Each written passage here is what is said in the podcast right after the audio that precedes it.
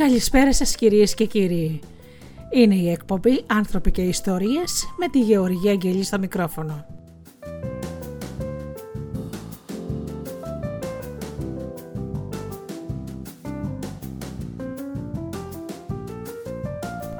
Εκπομπή που διαπραγματεύεται τα θέματα που αντιμετωπίζει ο σύγχρονος άνθρωπος και πολλές φορές παρουσιάσεις λογοτεχνίας.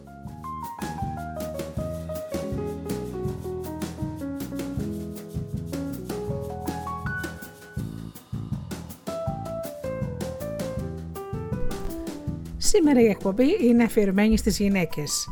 Στις γυναίκες που στην εργασία μπορούν να είναι στην ηγεσία, να μπορούν να συνδυάσουν τόσο την προσωπική τους ζωή όσο και την φιλοδοξία τους στις δουλειές και μπορούν κάλλιστα να τα καταφέρουν εξίσου. Θα ακούσουμε κάποια στιγμή και ένα απόσπασμα από μια παλιά συνέντευξη του Τάσου Κοτζιά, του ανθρώπου που υποστηρίζει γυναίκες σε όλες τις ανάγκες τους. Πρώτα όμως αγαπημένοι μου φίλοι να σας βάλω ένα ωραίο τραγούδι και αμέσως μετά συνεχίζουμε με την, με την εκπομπή «Άνθρωποι και Ιστορίες».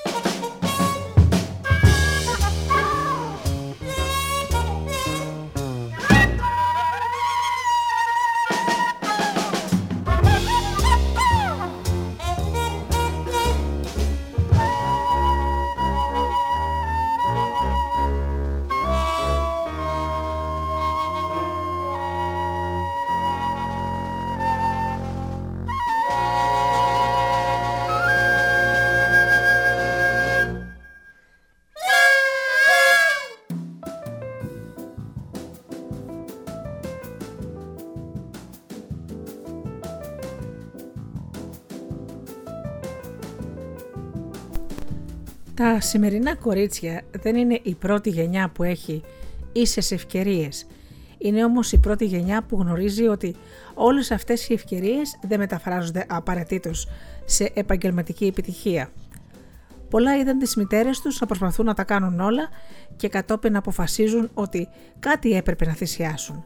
Αυτό το κάτι ήταν συνήθως η καριέρα τους. Δεν υπάρχει αμφιβολία ότι οι γυναίκες διαθέτουν τις ικανότητες να ηγηθούν στο χώρο της εργασίας. Τα κορίτσια έχουν καλύτερη επίδοση στο σχολείο, αποσπούν το 57% των πτυχίων και το 60% των μεταπτυχιακών επίπεδου μάστερ στις Ηνωμένες Πολιτείες. Αυτή η τάση είναι εμφανής και στην Ελλάδα, όπου 60% το 60% των αποφύτων της τριτοβάθμιας εκπαίδευσης είναι γυναίκες. Στην Ευρώπη, 82% των γυναικών ηλικίας 20 έως 24 ετών έχουν ολοκληρώσει τουλάχιστον τη δευτεροβάθμια εκπαίδευσή τους σε σύγκριση με το 77% των ανδρών. Αυτή η επιτυχία στις σπουδές είναι η αιτία που ορισμένοι κάνουν λόγο για το τέλος των ανδρών. Ενώ όμως η υπακοή και το να μην μιλάς παρά μόνο αφού σηκώσεις το χέρι σου και σου δώσουν το λόγο ανταμείβονται στο σχολείο ω συμπεριφορές δεν χαίρουν πολύ μεγάλης εκτίμησης στον χώρο της εργασίας. Η επαγγελματική εξέλιξη εξαρτάται συχνά από την τάση να αναλαμβάνει κανείς ρίσκα και να βγαίνει μπροστά στις συμπεριφορές που τα κορίτσια αποτρέπονται να επιδεικνύουν. Αυτό εξηγεί ίσως γιατί η καταμαϊκή επιτυχία δεν μεταφράζεται ακόμα σε σημαντική αύξηση του ρυθμού των γυναικών σε ηγετικές θέσεις. Το κανάλι που εφοδιάζει την αγορά εργασίας με πτυχιούχους είναι ασφικτικά γεμάτο από γυναίκες στην είσοδο, αλλά στο σημείο όπου παρέχει στελέχη για ηγετικές θέσεις είναι υπερπλήρης από άντρες. Υπάρχουν πολλοί λόγοι για τους οποίους συμβαίνει αυτό. Ο σημαντικότερος όμως είναι το έλλειμμα φιλοδοξίας για ηγεσία. Πολλές γυναίκες είναι, βεβαίως, εξίσου φιλόδοξες στα επαγγελματικά με τους πολλούς άντρες. Αν εμβαθύνουμε όμως, τα δεδομένα δείχνουν καθαρά ότι σε πλήστους τομείς περισσότερα πράγματα κάνουν οι άντρες παρά οι γυναίκες. Οι γυναίκες φιλοδοξούν να κατανοήσουν ηγετικές θέσεις και να τις κατακτήσουν. Το 2012 μια έρευνα, ε, Mac Kinsey, διαπίστωσε ότι σε δείγμα περισσότερων από 4.000 εργαζομένων μεγάλων εταιριών, 36% των αντρών ήθελαν να γίνουν διευθυντές, σύμβουλοι σε σύγκριση με τις γυναίκες με μόλις το 18% καταλάμβαναν. Όταν οι θέσεις εργασίας περιγράφονται ως θέσεις εξουσίας, με μεγάλες ευθύνες και προκλήσεις, προσελκύουν περισσότερους άντρες παρά γυναίκες. Και ενώ το χάσμα όσον αφορά τη φιλοδοξία είναι εντονότερο στα ενότατα επίπεδα, η δύναμη στην οποία στηρίζεται είναι εμφανής σε κάθε βαθμίδα της κλίμακας στα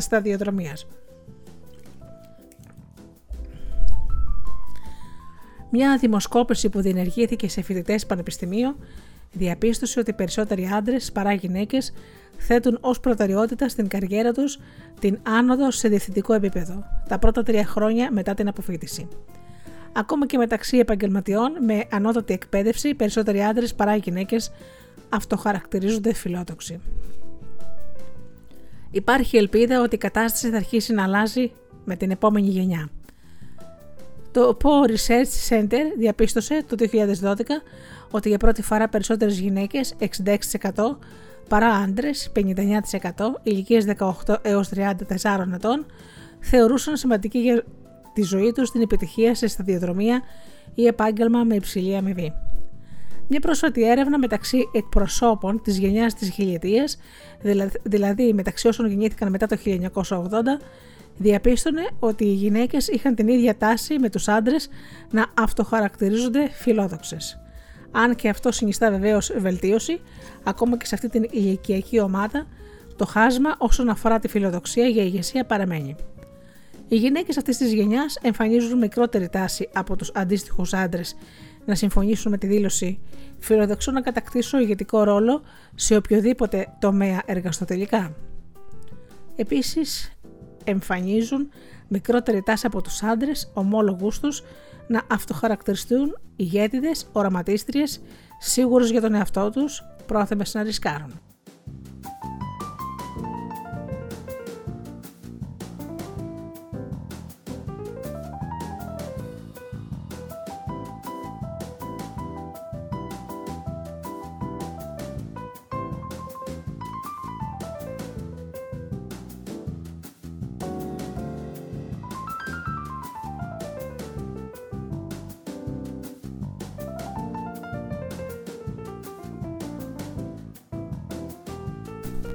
Αφού περισσότεροι άντρες επιδιώκουν ηγετικούς ρόλους, δεν είναι απορία άξιον το γεγονός ότι κατακτούν ειδικά αν υπολογίσει κανείς όλα τα άλλα εμπόδια που πρέπει να υπερβούν οι γυναίκες. Και αυτό αρχίζει πολύ πρωτού εισέλθουν στην αγορά εργασίας. Η συγγραφέας Σαμάνθα Έτας και ο σύζυγός της διάβασαν την ετήσια έκδοση του γηπιαγωγείου της κόρης τους, όπου κάθε παιδί απαντούσε στην ερώτηση «Τι θέλεις να γίνεις όταν μεγαλώσεις» παρατήρησαν ότι αρκετά αγόρια θέλουν να γίνουν πρόεδροι. Κανένα κορίτσι δεν έδωσε αυτή την απάντηση. Τα σημερινά δεδομένα δείχνουν πως όταν ενηλικιωθούν τα κορίτσια αυτά θα εξακολουθήσουν να αισθάνονται το ίδιο. Στο γυμνάσιο, περισσότερα αγόρια παρά κορίτσια φιλοδοξούν να κατακτήσουν ηγετικούς ρόλους στη μελλοντική σταδιοδρομία τους. Λιγότερα από το 1 τρίτο των φοιτητικών συμβουλίων των 50 καλύτερων πανεπιστημίων των ΗΠΑ έχουν πρόεδρο γυναίκα. Ο άντρας επιβάλλεται να έχει επαγγελματικές φιλοδοξίες, ενώ για τη γυναίκα κάτι τέτοιο δεν θεωρείται απαραίτητο. Αν δεν εκτιμάται ως εντελώς αρνητικό στοιχείο. Το είναι πολύ φιλόδοξη δεν θεωρείται φιλοφρόνηση στην κουλτούρα μας. Οι επιθετικές και αποφασιστικές γυναίκες παραβιάζουν άγραφους κανόνες περί αποδεκτής κοινωνικής διαγωγής. Οι άντρες επιδοκιμάζονται όταν είναι φιλόδοξοι, ισχυροί και επιτυχημένοι, ενώ οι γυναίκες που εκδηλώνουν τα ίδια χαρακτηριστικά καταβάλουν συχνά το ανάλογο κοινωνικό τίμημα. Η επιτυχία πάντα το κόστος για τη γυναίκα. Επιπλέον, παρά την πρόοδο που έχει σημειωθεί, η κοινωνία εξακολουθεί να ασκεί πίεση στις γυναίκες να σκέφτονται τον γάμο από νερή ηλικία.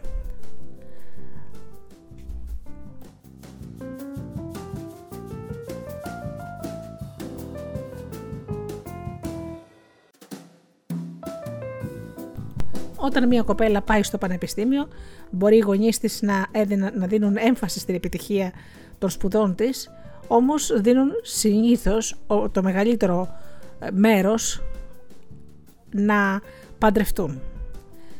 Έλεγαν και λένε ακόμα δυστυχώς ότι οι πιο περιζήτητες γυναίκες παντρεύονται νέες για να πετύχουν ένα καλό γαμπρό πριν εξαντληθούν όλοι. Έτσι λοιπόν οι περισσότερες ακολουθούν αυτή τη συμβολή και στη διάρκεια των σπουδών ε, βλέπουν συζύγους, άντρες δηλαδή, με τον οποίο ε, άντρα που βγαίνουν είναι και υποψήφιος σύζυγος.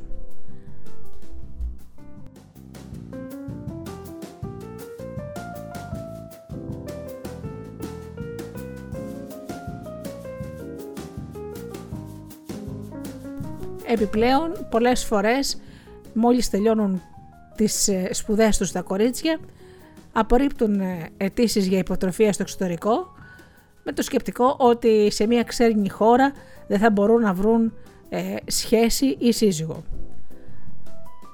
Τελικά ε, κάνουν το τελείως αντίθετο από αυτό που φιλοδοξούν και συνήθως η καριέρα τους σταματάει μόνο στις σπουδές, δυστυχώς.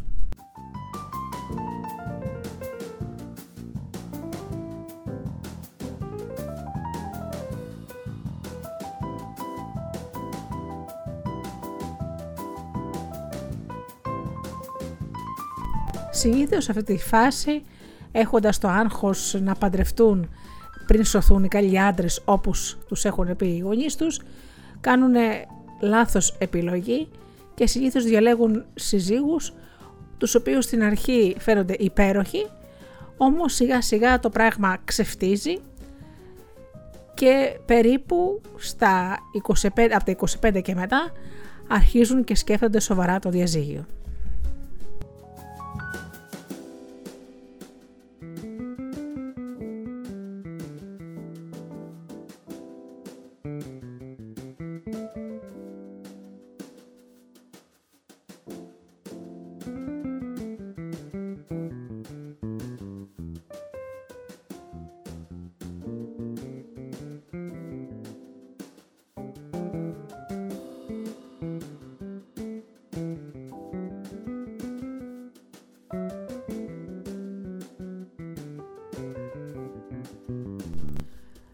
Άλλοτε πάλι, παρόλο που τους προσφέρονται ευκαιρίες να πάνε σε μια άλλη χώρα και να προετοιμαστούν για μετεπτυχιακά και στη συνέχεια για καριέρα, εφόσον σε αυτή την νεαρή ηλικία έχουν μια σχέση, όλοι ρωτούν πώς ε, είναι δυνατόν να φύγουν στο εξωτερικό για να κάνουν καριέρα εφόσον έχουν τόσο πολύ καλή σχέση και πέφτουν απάνω τους φίλοι, συγγενείς, ακόμη και επλήγνωστοι για να τους ε, αποτρέψουν από την επιθυμία τους να ανοίξουν τα φτερά τους και να πάνε σε μια άλλη χώρα να κάνουν μεταπτυχιακά ή μάστερ τα οποία βέβαια θα βοηθήσουν την καριέρα τους.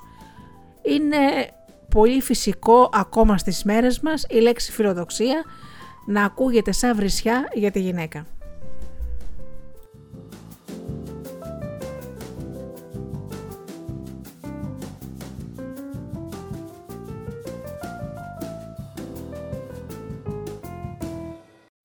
Βέβαια, πολλοί αντιτείνουν ότι το πρόβλημα δεν είναι φιλοδοξία. Οι γυναίκες δεν είναι λιγότερο φιλόδοξες από τους άντρες, αλλά πιο σοφές, με διαφορετικούς και σοβαρότερους στόχους. Αυτό δεν είναι κακό και δεν το αρνείται κανείς. Υπάρχουν και άλλα πολύ σημαντικά πράγματα στη ζωή εκτός από την επαγγελματική εξέλιξη, όπως το να κάνεις παιδιά και να τα μεγαλώσεις, να επιζητείς την προσωπική ολοκλήρωση και να συνεισφέρεις στην κοινωνία και να βελτιώνεις τη ζωή των άλλων. Και υπάρχουν πολλοί άνθρωποι βαθιά φυσιωμένοι στη δουλειά τους που δεν φιλοδοξούν ωστόσο να διευθύνουν τον οργανισμό για τον οποίο εργάζονται. Κανείς δεν θα μπορούσε να τους υποχρεώσει να το κάνουν. Η ηγετική ρόλη δεν είναι ο μόνος τρόπος να ασκεί κανένας επιρροή. Επίσης, αναγνωρίζουμε ότι υπάρχουν βιολογικές διαφορές μεταξύ ανδρών και γυναικών. Οι γυναίκες μπορούν να κυοφορήσουν σε μικρές ηλικίες και όσο περνούν τα χρόνια γίνεται ακόμα πιο δύσκολο.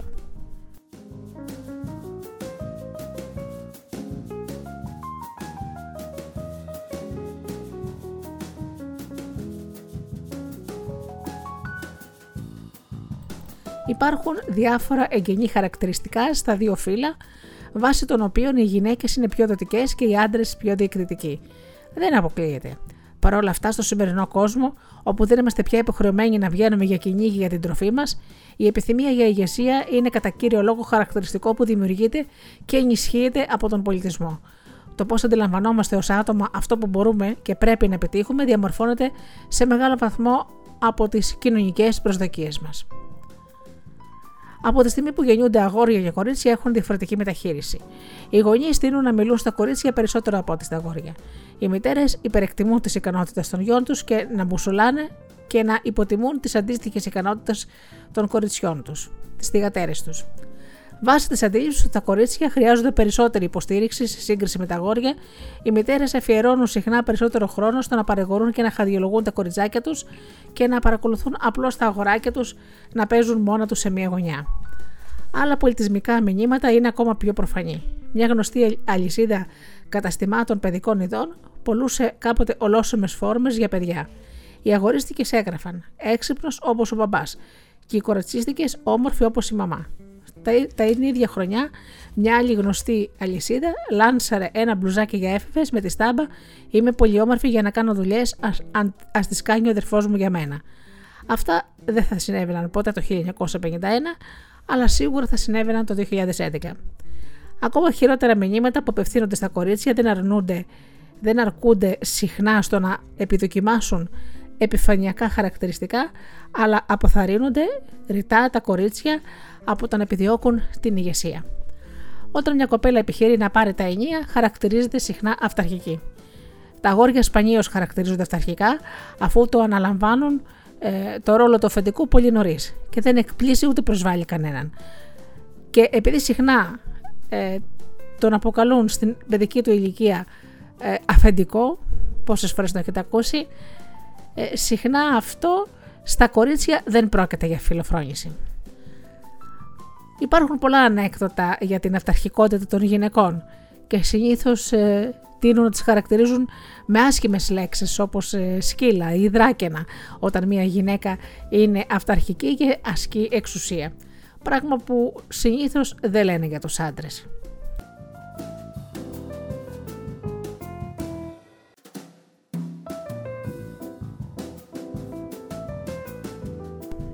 Από πολύ μικρή ηλικία τα αγόρια ενθαρρύνονται να αναλαμβάνουν ευθύνες και να εκφράζουν τη γνώμη τους. Οι δάσκαλοι συνεργάζονται περισσότερο με τα αγόρια, τα σηκώνουν περισσότερες φορές στο μάθημα και τους κάνουν περισσότερες ερωτήσεις. Τα αγόρια τείνουν επίσης να απαντούν χωρίς να πάρουν λόγο και όταν το κάνουν οι δάσκαλοι ασκούν με προ... ακούν προσοχή. Αν κάνουν το ίδιο το πράγμα τα κορίτσια, οι δάσκαλοι συχνά τους κάνουν παρατήρηση ότι δεν σέβονται τους κανόνες και τους υπενθυμίζουν ότι πρέπει να σηκώνουν το χέρι τους αν θέλουν να μιλήσουν. Πρόσφατα, ε, υπήρξε ένα γεγονός που επενθύμησε ότι αυτός ο τρόπος συμπεριφοράς εξακολουθεί να ισχύει ακόμα και στην ενήλικη ζωή μας. Λέει λοιπόν μια γυναίκα ότι σε ένα δείπνο με άλλα στελέχη της επιχείρησης όπου δούλευε, ο τιμόμενος καλεσμένος μιλούσε όλη την ώρα χωρίς να πάρει ανάσα. Ο μόνος τρόπος να κάνει κανείς μια ερώτηση ή σχόλιο ήταν να τον διακόψει. Τρει-τέσσερι άντρες τον διέκοψαν και αυτός απάντησε ευγενικά στις ερωτήσεις τους πριν συνεχίσει το λόγο του. Κάποια στιγμή η γυναίκα επιχείρησε και εκείνη να προσθέσει κάτι στη συζήτηση. Και εκείνος από τα αρχικά της φώναξε: Αφήστε με να ολοκληρώσω. Δεν έχετε μάθει να ακούτε. Ακολούθησαν μερικές ακόμα διακοπές από άντρες και εκείνος τις δέχτηκε χωρίς καμιά αντίδραση. Κατόπιν αποφάσισε να πάρει το λόγο η μοναδική γυναίκα που ήταν στην παρέα εκτός από την κυρία που διηγείται την ιστορία και που ήταν παρούσα στο δείπνο. Αυτός πάλι τα ίδια. Την επέπληξε για την εγγένειά της. Μετά το δείπνο, ένας από τους άντρες την πήρε παράμερα, παράμερα για να της πει πως είχε παρατηρήσει ότι μόνο οι γυναίκες είχαν υποχρεωθεί να παραμείνουν σιωπηλές και εξέφρασε την κατανόησή του διότι ως Ισπανοαμερικανός αντιμετωπιζόταν συχνά με τον ίδιο τρόπο. Ο κίνδυνος δεν είναι απλώς ότι οι προσωπικότητες με κύρος υποχρεώνουν τη σιωπή στις γυναικείες φωνές. Οι νέες γυναίκες εσωτερικεύουν τις κοινωνικά υποδείξεις, τις κοινωνικές υποδείξεις για το τι συνιστά σωστή συμπεριφορά και αυτολογοκρίνονται. Επιβραβεύονται όταν είναι όμορφες όπως η μαμά και ενθαρρύνονται να είναι διαδοτικές όπως η μαμά. Ο δίσκος Free to Be, You and Me κυκλοφόρησε το 1972 και σημάδεψε την παιδική ηλικία πολλών ανθρώπων. Το αγαπημένο τραγούδι Williams Doll μιλάει για ένα πεντάχρονο αγόρι που εκλυπαρεί τον απρόθυμο πατέρα του να το αγοράσει ένα κοριτσίστικο παιχνίδι. 40 χρόνια αργότερα η βιομηχανία παιχνιδιών παραμένει προσκολλημένη στα ίδια στερεότυπα. Το 2011, ακριβώς ε, πριν τα Χριστούγεννα, ένα βίντεο που πρωταγωνιστούσε ένα τετράχρονο κοριτσάκι, ονόματι Ράιλι, έκανε πάταγο. Η Ράιλι μπαίνει σε ένα κατάστημα παιχνιδιών, συγχυσμένη επειδή οι εταιρείες προσπαθούν να πείσουν τα κορίτσια να αγοράζουν ροζ μπιχλιμπιδάκια και όχι ότι θέλουν να αγοράσουν τα αγόρια. Σωστά; Όπως παρατηρεί λοιπόν η Ράιλι, σε άλλα κορίτσια αρέσουν οι περίρωες, σε άλλα αρέσουν οι πριγκίπισε. Σε άλλα αγόρια αρέσουν οι περίρωες, σε άλλα οι πριγκίπισε. Γιατί λοιπόν όλα τα κορίτσια πρέπει να αγοράζουν ροζ μπιχλιμπίδια και όλα τα αγοράκια ό,τι άλλο χρώμα θέλουν. Ακόμα και ένα τετράχρονο κοριτσάκι πρέπει σχεδόν να κάνει επανάσταση για να αποδεσμευτεί από τις κοινωνικές προσδοκίες. Ο Βίλιαμ εξακολουθεί να μην έχει κούκλα, ενώ η Ράιλι πνίγεται σε μια ροζ θάλασσα. Βάζω λοιπόν τα παιδιά που να ακούν το free to be, you and me, και νομίζω ότι αν το βάλουν ποτέ να ακούσουν τα παιδιά τους, το μήνυμα θα τους φανεί γραφικό. Τα στερεότυπα του φίλου που εισάγονται στην παιδική ηλικία ενισχύονται σε όλη τους τη ζωή και γίνονται αυτοεκπληρούμενες προφητείες. Οι άντρες κατέχουν τις περισσότερες ηγετικές θέσεις, οπότε οι γυναίκες δεν προσδοκούν να τις κατακτήσουν. Και αυτός είναι ένας από τους λόγους για τους οποίους δεν τις κατακτούν. Το ίδιο ισχύει και με την αμοιβή. Οι άντρες γενικώς αμείβονται πολύ καλύτερα από τις γυναίκες. Οπότε είναι αναμενόμενο για τις γυναίκες να αμείβονται λιγότερο. Και αυτό γίνεται στην πράξη. Το πρόβλημα επιδεινώνεται λόγω ενός κοινωνικο-ψυχολογικού φαινομένου της λεγόμενης απειλής του στερεότυπου. Κοινωνιολόγοι έχουν παρατηρήσει ότι τα μέλη μιας ομάδας που συνειδητοποιούν ένα αρνητικό στερεότυπο τείνουν περισσότερο να συμμορφώνονται με αυτό. Τα αγόρια, για παράδειγμα, θεωρούνται καλύτερα από τα κορίτσια στα μαθηματικά και στις θετικές επιστήμες. Όταν υπενθυμίζεται στα κορίτσια το φίλο τους πριν από ένα διαγώνισμα μαθηματικών ή φυσική, έστω με ένα απλό α ή θ, δηλαδή άντρας και τα θ θηλυκό, θήλη, στο αντίστοιχο τετραγωνίδιο στην κορυφή της σελίδας η επίδοσή τους είναι χειρότερη απειλεί το στερεότυπο που θα ρίχνει τις γυναίκες από το να σταδιοδρομήσουν στον τομέα της τεχνολογίας και αυτός είναι ένας από τους βασικότερους λόγους για τους οποίους τόσο λίγες γυναίκες σπουδάζουν πληροφορική. Όπως ε, είπε κάποτε που έκανε πρακτική εξάσκηση στο Facebook, στο τμήμα πληροφορικής της σχολής υπάρχουν περισσότεροι με το όνομα Dave παρά κορίτσια. Το στερεότυπο της εργαζόμενης γυναίκας σπανίως είναι ελκυστικό. Σύμφωνα με τη λαϊκή κουλτούρα, επιτυχημένες εργαζόμενες γυναίκες ασχολούνται μόνο με την καριέρα τους και δεν έχουν προσωπική ζωή.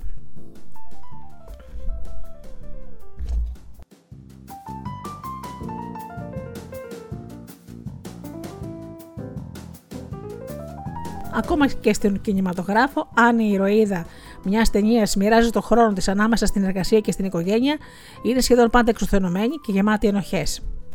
Και αυτά τα στερεότυπα υπερβαίνουν τα πλαίσια της μυθοπλασίας. Σύμφωνα με μια μελέτη από τους άντρες και τις γυναίκες της γενιάς της χιλιετίας που εργάζονται σε μια οργάνωση όπου τον ηγετικό ρόλο κατέχει η γυναίκα, μόνο το 20% θέλει να ακολουθήσει το παράδειγμά της. Και αυτό το καθόλου ελκυστικό στερεότυπο γίνεται ακόμα πιο αποκρουστικό, καθώς οι περισσότερες γυναίκες δεν έχουν άλλη επιλογή από το να μείνουν ε, στην αγορά εργασίας και στις Ηνωμένες Πολιτείες περίπου το 41% των μητέρων είναι βασικοί στυλοβάτες της οικογένειας και εξασφαλίζουν το μεγαλύτερο μέρος του οικογενειακού εισοδήματος. Ένα άλλο 23% συμβάλλει τουλάχιστον κατά ένα τέταρτο στο οικογενειακό εισόδημα. Ο αριθμός των γυναικών που συντηρούν μόνες τους την οικογένειά τους αυξάνεται ταχύτητα το διάστημα 1973-2006 και η αναλογία των οικογενειών όπου επικεφαλής είναι μία μητέρα αυξήθηκε από μία στις 10 σε μία στις 5. Η αριθμή αυτή είναι εντυπωσιακή και είναι υψηλότερε στις Ισπανοαμερικανικές και Αφροαμερικανικές οικογένειες. Στην Ευρώπη, ο αριθμός των γυναικών που συντηρούν οι ίδιοι στην οικογένειά τους αυξάνεται επίσης συνεχώς. Στις Ηνωμένες Πολιτείες είναι αρκετά πίσω όσον αφορά τη βοήθεια που προσφέρεται στους γονείς προκειμένου να φροντίσουν τα παιδιά τους και να συνεχίσουν να εργάζονται. Είναι μοναδική βιομηχανική χώρα όπου δεν έχει δεσπίσει άδεια μητρότητας μεταποδοχών.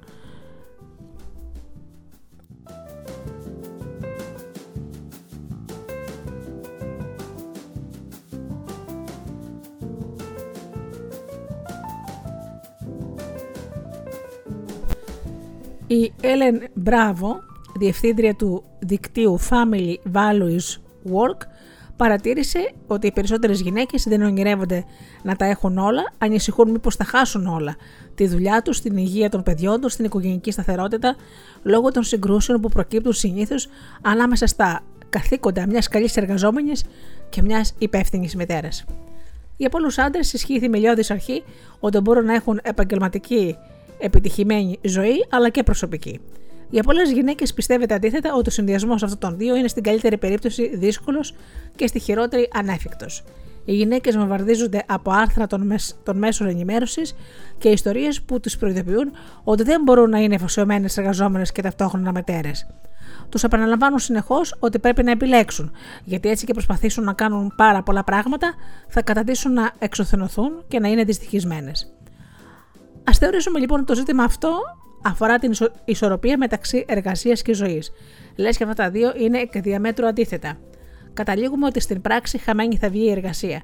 Ποιος θα επέλεγε ποτέ τη δουλειά εις βάρος της προσωπικής του ζωής;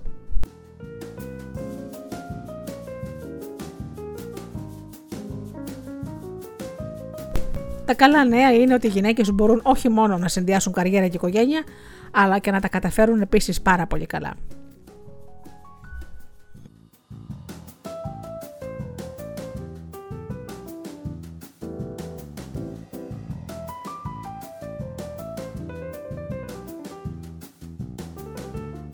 Οι εργαζόμενες γυναίκες διαπρέπουν, διαπρέπουν πολλαπλά ωφέλη, εξασφαλίζοντας μεγαλύτερη οικονομική ασφάλεια, σταθερότερο γάμο, καλύτερη υγεία και γενικώς μεγαλύτερη ικανοποίηση από τη ζωή.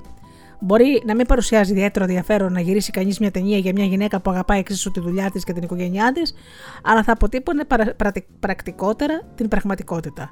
Έχουμε ανάγκη από περισσότερες περιγραφές γυναικών που είναι άξιες στη δουλειά και ευτυχισμένες μητέρες ή και ευτυχισμένες επαγγελματίες και άξιες μητέρες. Οι σημερινές αρνητικές εικόνες μπορεί να μας διασκεδάσουν, αλλά ταυτόχρονα εμπνέουν στις γυναίκες αδικαιολόγητο φόβο, αφού παρουσιάζουν τις προκλήσεις της ζωής ως ανυπέρβλητες. Ο πολιτισμός μας εξακολουθά να διερωτάται. Μα πώς θα καταφέρουν οι γυναίκες; Πολλά από τα εμπόδια στα οποία σκοντάφτουν οι γυναίκες έχουν τη ρίζα τους στο φόβο. Το φόβο του να μην είναι αρεστή το φόβο μήπως κάνει κακή επιλογή. Το φόβο μήπως επισύρει αρνητική κριτική. Το φόβο μήπως καταγίνεται με πράγματα υπεράνω των δυνάμεών της. Το φόβο του να την κριτικάρουν. Το φόβο της αποτυχίας.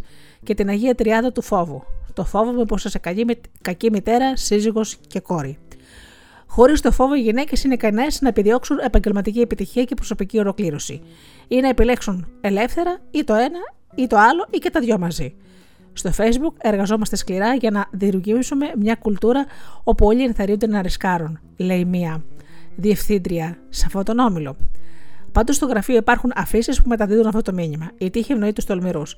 Γράφει μια από αυτές με ζωηρά κόκκινα γράμματα. Προχώρα με τόλμη. Και επιμένει κάποια άλλη, εκείνη που αρέσει περισσότερο γράφει. Τι θα έκανες αν δεν φοβόσουν.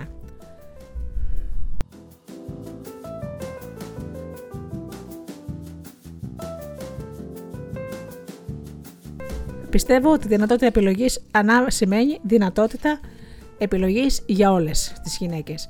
Πιστεύω όμως επίσης ότι απαιτείται να ενθαρρύνουμε τις γυναίκες να επιδιώξουν ηγετικούς ρόλους.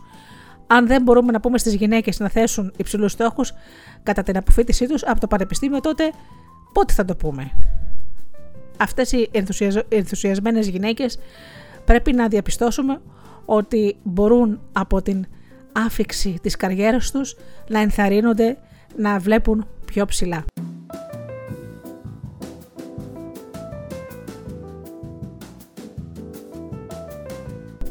Γιατί πραγματικά οι γυναίκες μπορούν να χτίσουν τον κόσμο καλύτερο και είναι εισάξιες και ισότιμες με τους άντρες. Διάλειμμα λοιπόν για μουσική και επανερχόμαστε.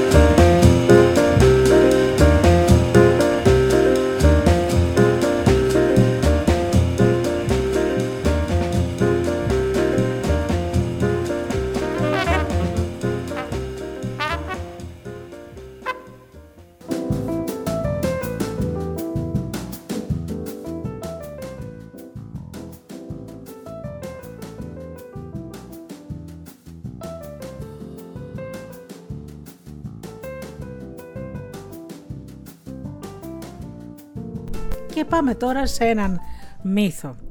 Ο μύθος ότι μπορείς να τα κάνεις όλα. Να τα έχουμε όλα. Η μεγαλύτερη ίσως παγίδα που στήθηκε ποτέ σε γυναίκες ήταν η επινόηση αυτής της φράσης. Αυτές τις τέσσερις λεξούρες που κυκλοφορούν σε ομιλίες, πηχαίους τίτλους και άρθρα με σκοπό να μας δημιουργήσουν φιλοδοξίες και να μας κάνουν αντίθετα να αισθανόμαστε όλες ότι υστερούμε. Δεν έχω ακούσει γυναίκα ή άντρα να δηλώνει με έμφαση «Ναι, τα έχω όλα», διότι ασχέτως το πόσα έχει ο καθένας μας και πόσο ευγνώμονες είμαστε που τα έχουμε, κανείς δεν τα έχει όλα. Αυτό δεν γίνεται. Η έννοια του να τα έχεις όλα αψηφά τους βασικούς νόμους της οικονομίας και της κοινή λογικής. Όπως εξηγεί η Σάρον Πόκτσερ, καθηγήτρια οικονομικής θεωρία στο Κορνέλ, η επαρχιωμένη ρητορία του να τα έχεις όλα αγνοεί τη βάση κάθε οικονομικής σχέσης, την ιδέα των ανταλλαγών. Όλοι μας ασχολιόμαστε βελτιστοποίηση με περιορισμούς που είναι η ζωή προσπαθώντας να μεγιστοποιήσουμε τη χρησιμότητά μας στηριζόμενοι σε παράμετρους όπως καριέρα, παιδιά, σχέσεις κτλ. Κάνοντας ό,τι περνάει από το χέρι μας για να κατανείμουμε όπως πρέπει τον πόρο του χρόνου. Λόγω της περιορισμένης διαθεσιμότητας αυτού του πόρου, επομένως, κανένας από εμάς δεν μπορεί να τα έχει όλα. Και όσοι ισχυρίζονται το αντίθετο, κατά πάσα πιθανότητα ψεύδονται. Το να τα έχουμε όλα καλύτερα θεωρείται μύθος και όπως πολλοί μύθοι μπορεί να μας δώσει ένα χρήσιμο παράδειγμα προς αποφυγή. Σκεφτείτε τον Ίκαρο που εκτοξεύτηκε σε μεγάλα ύψη με φτερά που είχε φτιάξει. Ο πατέρας του τον προειδοποιούσε να μην πετάει πολύ κοντά στον ήλιο και εκείνος όμως αγνόησε τη συμβουλή του. Πετούσε όλο και ψηλότερα και τα φτερά του έλειωσαν. Έπεσε στη γη και τσακίστηκε. Να κυνηγάς την επιτυχία στην επαγγελματική και την προσωπική ζωή. Είναι ευγενής και εφικτός στόχος, αλλά μέχρι ενός ορισμένου σημείου.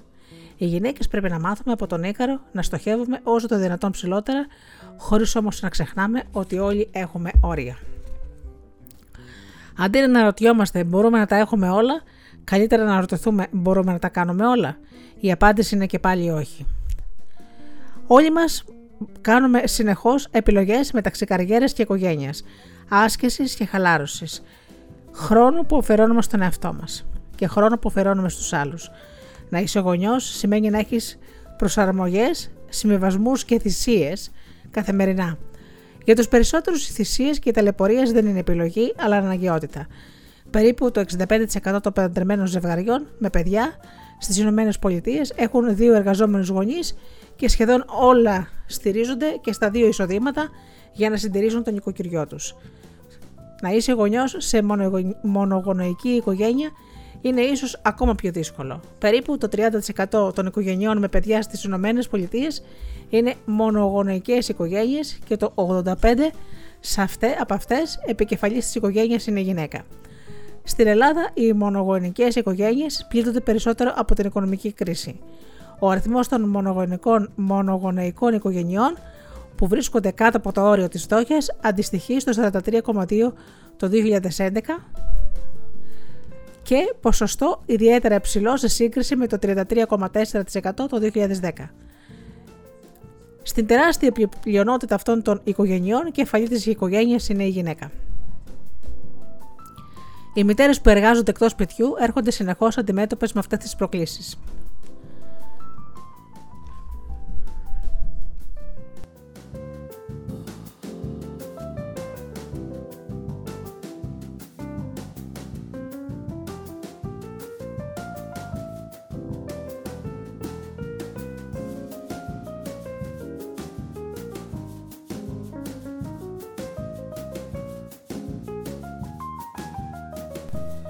Κάποτε γράφτηκε στο Bossy Pants ποια είναι η αγενέστερη ερώτηση που μπορεί να κάνει κανείς σε μια γυναίκα. Πόσο χρόνο είστε, ποιο είναι το βάρος σας, όταν η δίδυμη αδερφή σας και εσείς βρίσκεστε μόνος με τον κύριο Χέφνερ, αναγκάζεστε να παρουσιάζεστε αλλιώς; Όχι. Η χειρότερη ερώτηση είναι πώς θα φέρνεις βόλτα με όλα αυτά; Ρωτούν συνεχώς με ένα επικριτικό βλέμμα, με ένα ύφος, σαν να σου λένε τα κάνεις όλα μαντάρα, παραδέξου το και λέει, λέει το βλέμμα τους. Συνήθως αυτή την αντιμετώπιση έχει η γυναίκα όταν προσπαθεί να ισορροπήσει οικογένεια, γυναίκα και προσωπική ζωή.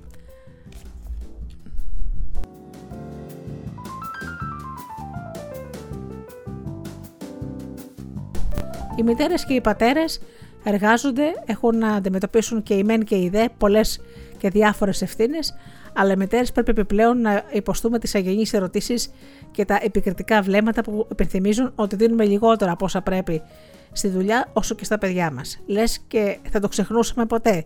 Οι περισσότερες γυναίκες που γνωρίζουμε όλοι μας, και εγώ η ίδια επίσης, ανησυχούμε πέρα του δέοντος ότι δεν στεκόμαστε στο ύψος της δουλειάς και των συναδέρφων συνήθως αντρών που κατά κανόνα έχουν λιγότερες ευθύνες στο σπίτι. Έπειτα συγκρίνουμε τις προσπάθειές μας στο σπίτι με τις προσπάθειες μητερών που ασχολούνται αποκλειστικά με την οικογένεια. Εξωτερικοί παράγοντες μας υπενθυμίζουν ότι πρέπει να αγωνιζόμαστε και να αποτυγχάνουμε και είναι το πικρό κερασάκι στην ήδη άνοστη τούρτα. Να προσπαθούμε να τα κάνουμε όλα και να περιμένουμε ότι όλα μπορεί να γίνουν σωστά είναι η συνταγή αποκοίτευση. Ο εχθρός είναι η τελειότητα. Η Γκλώρια Στάινεμ το διατύπωσε πολύ εύστοχα. Δεν μπορείτε να τα κάνετε όλα. Κανείς δεν μπορεί να κάνει δύο εργασίες πλήρους απασχόλησης, να έχει τέλεια παιδιά, να, μαγειρεύει τρία γεύματα την ημέρα και να έχει απανοτούς, ε, απανοτές νίκες καθημερινώς. Η Superwoman είναι η αντίπολος του γυναικείου κινήματος. Η Dr. Lori Gimster, κοσμήτωρας του Ιατρικού Κολεγίου Whale Cornell, δηλώνει ότι δεν θα μπορούσε να κάνει καριέρα και ταυτόχρονα να μεγαλώνει παιδιά αν δεν μάθανε που έπρεπε να εστιάζει την προσοχή της. Λέει λοιπόν: Ήμουν υποχρεωμένη να αποφασίσω τι είχε σημασία και τι όχι, και έμαθα να είμαι τελειο... τελειοθύρας. Πράγμα που είχε για μένα πολύ μεγάλη σημασία, αλλά όμως μόνος στα πράγματα που εγώ νόμιζα σημαντικά. Κατέληξε στο συμπέρασμα ότι τα επιστημονικά δεδομένα έπρεπε να είναι τέλεια. Ελεκτρικέ και άλλες συνθήκες, διοικητικές εργασίες μπορούσαν να θεωρηθούν αρκετά καλές, το 95%. Η Dr. Glimser προσθέτει ότι η προτεραιότητα ήταν να γυρίζει στο σπίτι της μια λογική ώρα και όταν έφτανε εκεί δεν επέτρεπε στον εαυτό της να σκοτιστεί για το αν το ασπρόροχα ήταν διπλωμένα ή οι ντουλάπες τακτοποιημένες. Δεν ήταν δυνατόν να έχεις αιμονή με πράγματα που δεν έχουν καμιά σημασία.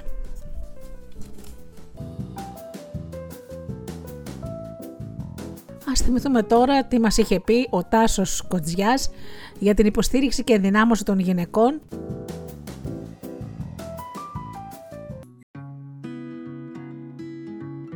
Λοιπόν, Τάσο μου, ξεκινάμε με τις ερωτήσεις.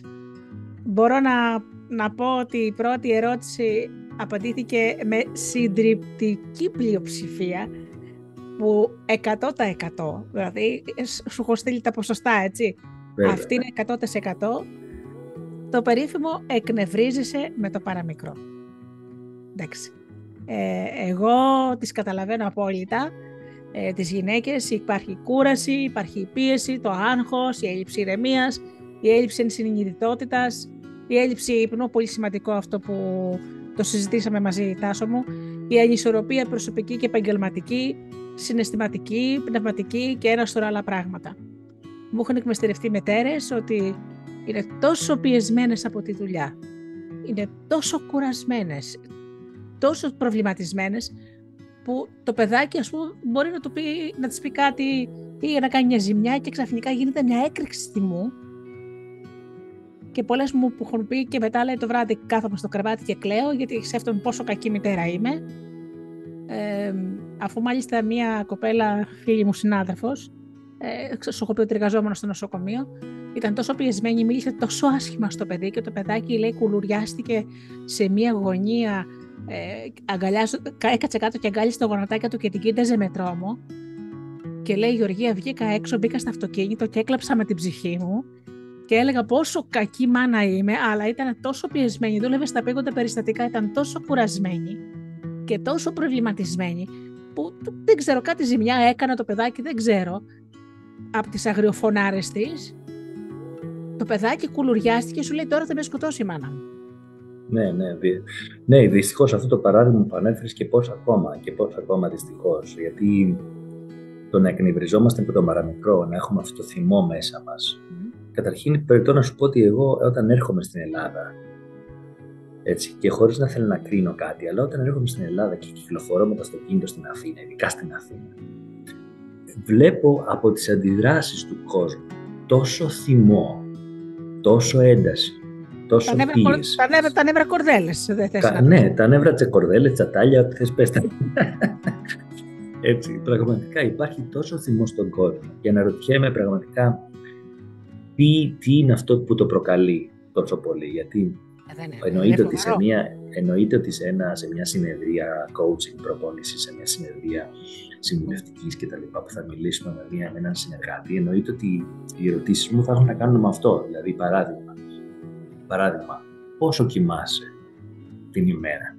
Και τώρα, Κοιμάμαι τέσσερις ώρες την ημέρα και αυτό διακεκομένα. Κοιμάμαι 7 ώρες την ημέρα.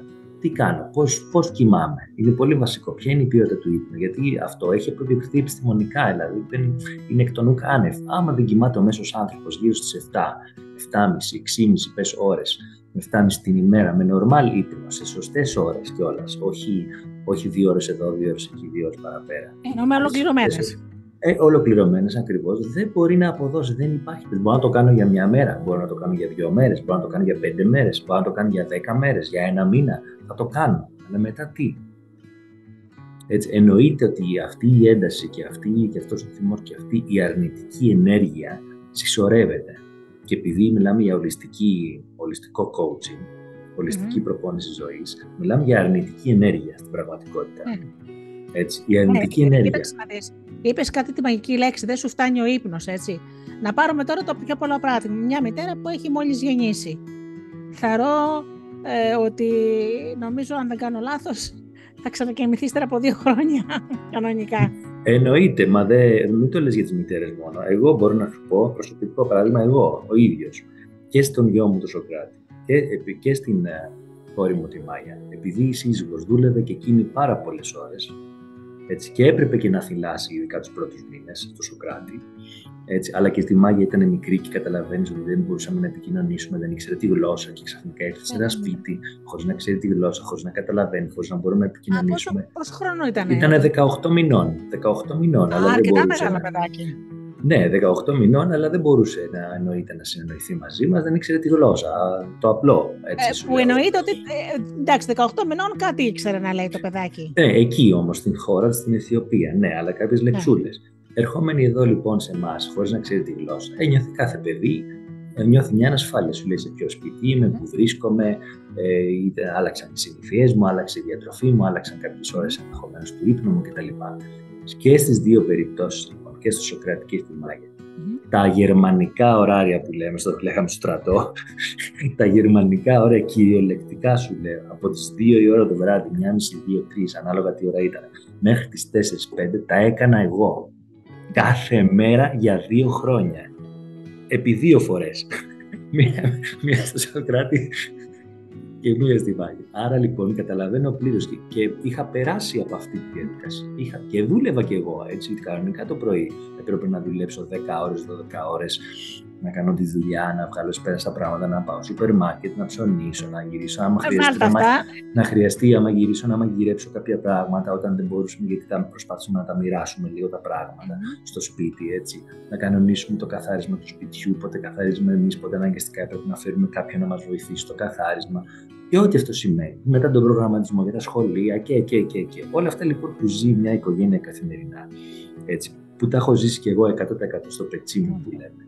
Αν λοιπόν αυτό δεν υπάρχει ο σωστό ύπνο, υπάρχει αυτό το άγχος και η πίεση συνεχόμενη, εννοείται ότι όλη αυτή η αρνητική ενέργεια μαζεύεται τόσο πολύ μέσα μας, που με το πρώτο κάτι να μας πει ο άλλος ναι. Το παραμικρό, είτε ναι, το ναι, παιδί ναι, μας, είτε στη δουλειά να μας πει ένας φίλος μας, ένας συνάδελφός μας ή γύρνα το αφεντικό μας. Είτε, είτε έξω είμαστε στο δρόμο που οδηγάμε, είτε είμαστε στο λεωφορείο ή στο, ή στο τρόλε ή στο τρένο. Έτσι, που πρέπει να μετακινηθούμε. Το παραμικρό μας εκτινάσει, μας κάνει τούρμπο που λέμε, έτσι, μας κάνει πυράβλους. Το παραμικρό, χωρίς καν να υπάρχει πρόθεση συνήθως από τον άλλον. Και αυτό είναι το, το φοβερό, ότι 9 στις 10 περιπτώσεις δεν υπάρχει καν η πρόθεση από τον άλλον. Ναι, μα κοίταξε να σου πω κάτι. Το καταλαβαίνω αυτό που λες. Τώρα, εσύ μου περιέγραψες ένα τρελό ωράριο που όσοι είναι γονείς αυτή τη στιγμή και το καταλαβαίνουν, έτσι. Ε, εντάξει, ξέρεις ότι δεν έχω παντρευτεί. Αυτό όμω δεν σημαίνει ότι δεν αγχώνομαι. Μπορώ να καταλάβω κιόλας ότι κάποιος είναι πολύ αγχωμένος, αλλά ξέρεις και εμάς τα, τα, τα, τα, τα νεύρα μας δεν είναι και πολύ καλά. Δεν μπορεί άλλος να σα πάει. Μπαίνω πολλέ λοιπόν σε ένα ταξί Και του λέω μια διαδρομή που ήταν σχετικά κοντινή, δηλαδή, πώς θα το πω, τις, αυτή που λέμε είναι η μικρότερη, με το, που είναι το ελάχιστο. Mm-hmm. Τα ρήφα, ας πούμε, ναι. Ναι. Λέω, πάω εκεί και γύρισε και μου λέει, ε, στο διάλογο και εσύ, λέει, μεσημεριάτικα. Mm. και λες, τι έγινε τώρα, από πού μου ήρθε αυτό; Τι έγινε, ρε παιδιά, ξέρεις.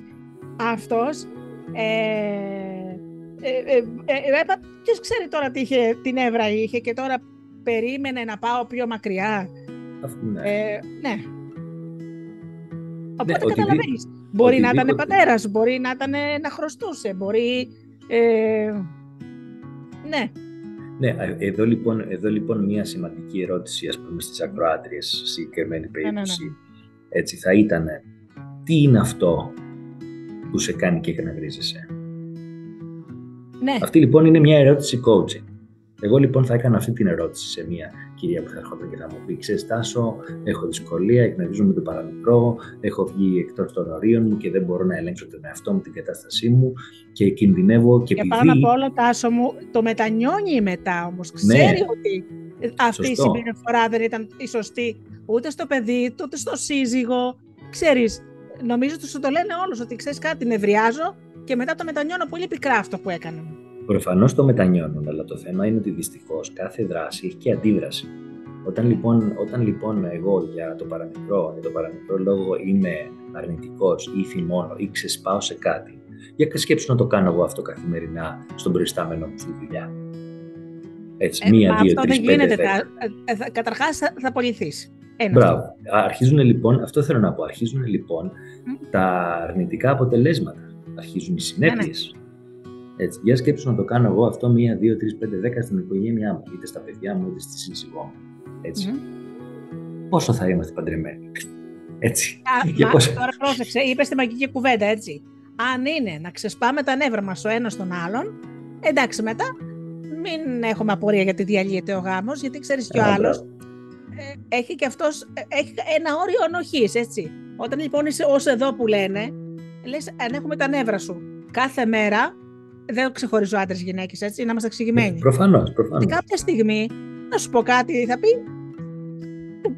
Και χάσω από εδώ πέρα. Δεν, σταματάμε, δεν, δεν μπορώ να ζήσω άλλο μαζί σου. Δεν Ναι, έτσι είναι. Και δυστυχώς, ναι. όταν υπάρχει πίεση από τη μία και πίεση από την άλλη, όταν λοιπόν και οι άδειοι άνθρωποι και τα δύο μέρη, είτε στην οικογένεια είτε στην εργασία, για παράδειγμα, και οι δύο και τα δύο άνθρωποι έχουν πίεση, έχουν άγχος, γιατί όλοι περνάμε λίγο πολύ τα ίδια στην, καθημερινή, στην καθημερινότητά μας πλέον δυστυχώς. Γιατί η ζωή είναι πιο απαιτητική, γιατί υπάρχει ανταγωνισμό, γιατί υπάρχουν έξοδα, γιατί πρέπει να καλύψουμε τα οικονομικά μας, γιατί πρέπει να καλύψουμε δάνειά μας, γιατί, γιατί, γιατί, όλα αυτά, τα, όλα αυτά που αντιμετωπίζουμε καθημερινά. Όταν υπάρχει λοιπόν πίεση από τη μια μεριά, υπάρχει πίεση από την άλλη μεριά, αυτή δεν υπάρχει περίπτωση ποτέ να έρθει να ισορροπήσει. Ναι. Μόνο θα σπάσει. Άμα λοιπόν σπάσει, δεν κολλάει πλέον τέρμα. Άρα λοιπόν το θέμα είναι να μην φτάσουμε σε αυτό το σημείο. Γι' αυτό η ερώτηση, η κλειδί εδώ είναι τι είναι αυτό που σε θυμώνει πραγματικά; Όταν όμως κάνεις αυτή την ερώτηση θα γυρίσει κάποιος να πει με θυμώνει, με εκνευρίζει γιατί δεν σέβεται τα όρια μου. Οπ, πάμε στα όρια τώρα. Οπα, πάμε στα όρια. Έτσι. Πάμε σε άλλη ερώτηση του ερωτηματολογίου. Ναι. Έτσι. Ή ή η απάντηση στην ερώτηση μπορεί να είναι στην ερώτηση του τι με εκνευρίζει, τι σε εκνευρίζει πραγματικά.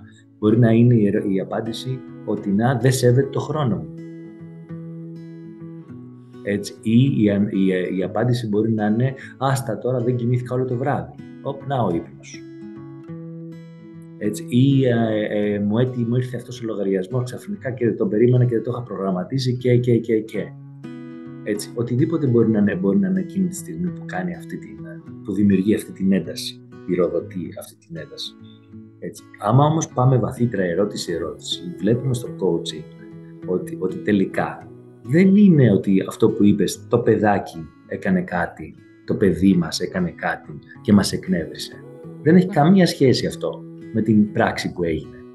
Ναι. Δεν έχει καμία σχέση με το αφεντικό που ήρθε και είπε «Ξέρεις, ε, Γεωργία μου, ξέρεις Τάσο μου, θα χρειαστώ αυτό το report μέχρι αύριο το πρωί, μπορείς να μου βγάλεις αυτό το report ή χρειάζομαι αυτή την εργασία να μου κάνει. Και μιλάμε τώρα για δουλειά ορών, έτσι, και να έχει και απέτηση κιόλας να την έχει την άλλη μέρα. Ναι. Οπότε σε νύχτη πέφτει ή ναι, υπερορία μπορεί, και ξέρεις, και ξέρεις, καμιά φορά λένε: Πω, πω, δεν έχω γυναίκα τώρα να μου κρατήσει το παιδί. Ποιος θα πάει να το πάρει. Ναι. Και να αρχίσουν τα τηλέφωνα Ε, Ποιος θα πάει να πάρει το παιδί, γιατί πρέπει να κάτσει στο γραφείο, πρέπει να κάτσει στη δουλειά. Να μην πω για σούπερ μάρκετ, οι κυρίες που εργάζονται στο σούπερ μάρκετ, που εργάζονται πολύ. Είναι λιανικοί. Ναι, ναι, Ούτε ναι. καν να δενοηθούν να του πούνε δεν κάθομαι, γιατί κάνουν τη δουλειά τους, έτσι. Προφανώς, προφανώς. Εκεί όμως και πάλι πρέπει να αναρωτηθούμε, είναι αυτό που μας ζήτησε, είναι ναι. αυτό που μας ζήτησε, και ή είναι ο τρόπος που το ζητησε Και αν είναι ο τρόπος που το ζήτησε, εμείς τι κάναμε για να διαχειριστούμε αυτόν τον τρόπο που το ζήτησε; Ναι. Άρα ξαναγυρνάμε πάλι στον εαυτό μας εκεί. Ναι. Εμείς τι μπορούμε να κάνουμε λοιπόν για να μην δημιουργούμε, να μην δίνουμε δικαιώματα που λέμε σε κάποιους άλλους ανθρώπους, να μας ταράζουν, να διεκδικούν ναι. πράγματα, να δηλαδή- μας μιλάνε άσχημα, να, να, να, να, να. Εννοείς, ας πούμε, αν θέτω εγώ σαφή όρια, εγώ, εγώ ίδια. Σαφέστατα. Η πρακτική, η πρακτική και η εμπειρία έχει δείξει, ε, Γεωργία, ότι πάρα πολλά θέματα καταλήγουν στα όρια. Πάρα Ναι. πολλά θέματα που αντιμετωπίζουμε καταλήγουν στα όρια. Δηλαδή, παράδειγμα, ο ύπνος που λέγαμε, που έχει, αν- που έχει να κάνει στην ολιστική, στο ολιστικό coaching, έχει να κάνει με το πώς προστατεύουμε το σώμα Μμμ. μας, με το πώς προστατεύουμε το περιβάλλον μας, με την έννοια δηλαδή του που ζούμε, σε ποιο περιβάλλον ζούμε, Ναι, αν ναι. ζούμε σε ένα, σε ένα σωστό χώρο ή σε μη σωστό χώρο, αν έχουμε φως. Ναι, ναι. Αν έχουμε φως, παράδειγμα φυσικό φως, έτσι, είναι μέρος ναι. της ολιστική, του ολιστικού coaching, εκεί που ζω. Αν πραγματικά ζούμε σε ένα τέτοιο χώρο ή όχι, αν έχουμε επαφή με τη φύση, αν ε, ο χώρος που δουλεύουμε σε, στη δουλειά μας έχει κάποιες minimum συνθήκες τέλος πάντων που να είναι σωστές για έναν επαγγελματία και έναν εργαζόμενο. Έτσι. Ναι. Αυτές λοιπόν, αυτά, αυτά εκεί λοιπόν σίγουρα συμβάλλουν στο πολλές φορές να μας δημιουργούν αυτές τις εντάσεις. Γιατί δεν νιώθουμε καλά εκεί που είμαστε. Αν λοιπόν δεν νιώθουμε καλά εκεί που είμαστε και φορτίζουμε συνέχεια, Ναι. δεν μιλάμε, δεν επικοινωνούμε. Έλα, συγγνώμη, κάτι θες να πεις. Αυτό θέλω να σου πω, πρόσεξε να δεις. Είπες κάτι γιατί ε, ε, επενόησες τη λέξη τοποθεσία. Μμμ. Όταν είσαι σε αυτή την κατάσταση δεν είναι σαν να είσαι, ε, ενώ νοητικά έτσι, σε ένα κλειστό χώρο, έτσι, που υπάρχει και σκοτάδι και εκείνη τη στιγμή υπάρχει ο φόβος, υπάρχει ο εκνευρισμός, υπάρχει ο θυμός και αυτό το πράγμα, όσο είσαι σε αυτή την κατάσταση δεν αισθάνεσαι ότι σιγά σιγά κλείνει, κλείνει, κλείνει, κλείνει και να σε κρίσεις πανικού που παθαίνουν πολλές γυναίκες. Σαφέστατα. Είναι η αρνητική ενέργεια που, που αναφέραμε. Αυτό το πράγμα το περιέγραψες με εικόνες ουσιαστικά. Ναι, Την αρνητική ενέργεια. Εννοείται. Εννοείται. Ναι. Γιατί, γιατί πόσο μπορείς να ζεις μέσα σε μια, τέτοιο, σε μια τέτοια διανοητική και συναισθηματική ε, φούσκα, να το πω έτσι. Έτσι, ή σε ένα τέτοιο διανοητικό και συναισθηματικό κύκλο πίεσης και άγχους και έντασης και αρνητικής ενέργειας από όλες τις πλευρές, Μμμ. αλλά και πάλι είμαι εγώ που ζω σε αυτό. Ναι. Ποιες είναι οι επιλογές μου λοιπόν για να μην ζω σε αυτό; Ποιες είναι οι επιλογές μου; Ποιες είναι οι επιλογές Σοφάς. μου. Ποιες είναι οι επιλογές μου να αντιμετωπίσω το αφεντικό, το συνάδελφο που ήρθε και μου μίλησε περίεργα ή μου ζήτησε κάτι περίεργο τελευταία, τελευταία στιγμή και και και και. Έτσι, ξέρει το αφεντικό μου ότι εγώ έχω οικογένεια. Ξέρει το αφεντικό μου ότι εγώ δουλεύω 12 ώρες την ημέρα έτσι κι αλλιώς. Ξέρει το αφεντικό μου ότι πρέπει να πάω και εγώ να φροντίσω και τα παιδιά μου κτλ. Μπορεί να περιμένει μία μέρα για να του δώσω αυτό που θέλει και όχι αύριο το πρωί. Γίνεται. Ναι. Εννοείται, ότι μία, εννοείται ότι μέσα στα πλαίσια της δουλειάς και του άγχους κτλ. Μια φορά θα είναι κάτι τόσο επίγον, τόσο πολύ επίγον για κάποιον άνθρωπο που θα πρέπει να το παραδώσουμε. Θα πρέπει να Αλλά το όμω κάνουμε. δεν, πρέπει- δεν Εννοείται. μπορεί να γίνεται συνέχεια όμως αυτό. Ακριβώς, αλλά αυτό δεν μπορεί να γίνεται κάθε μέρα.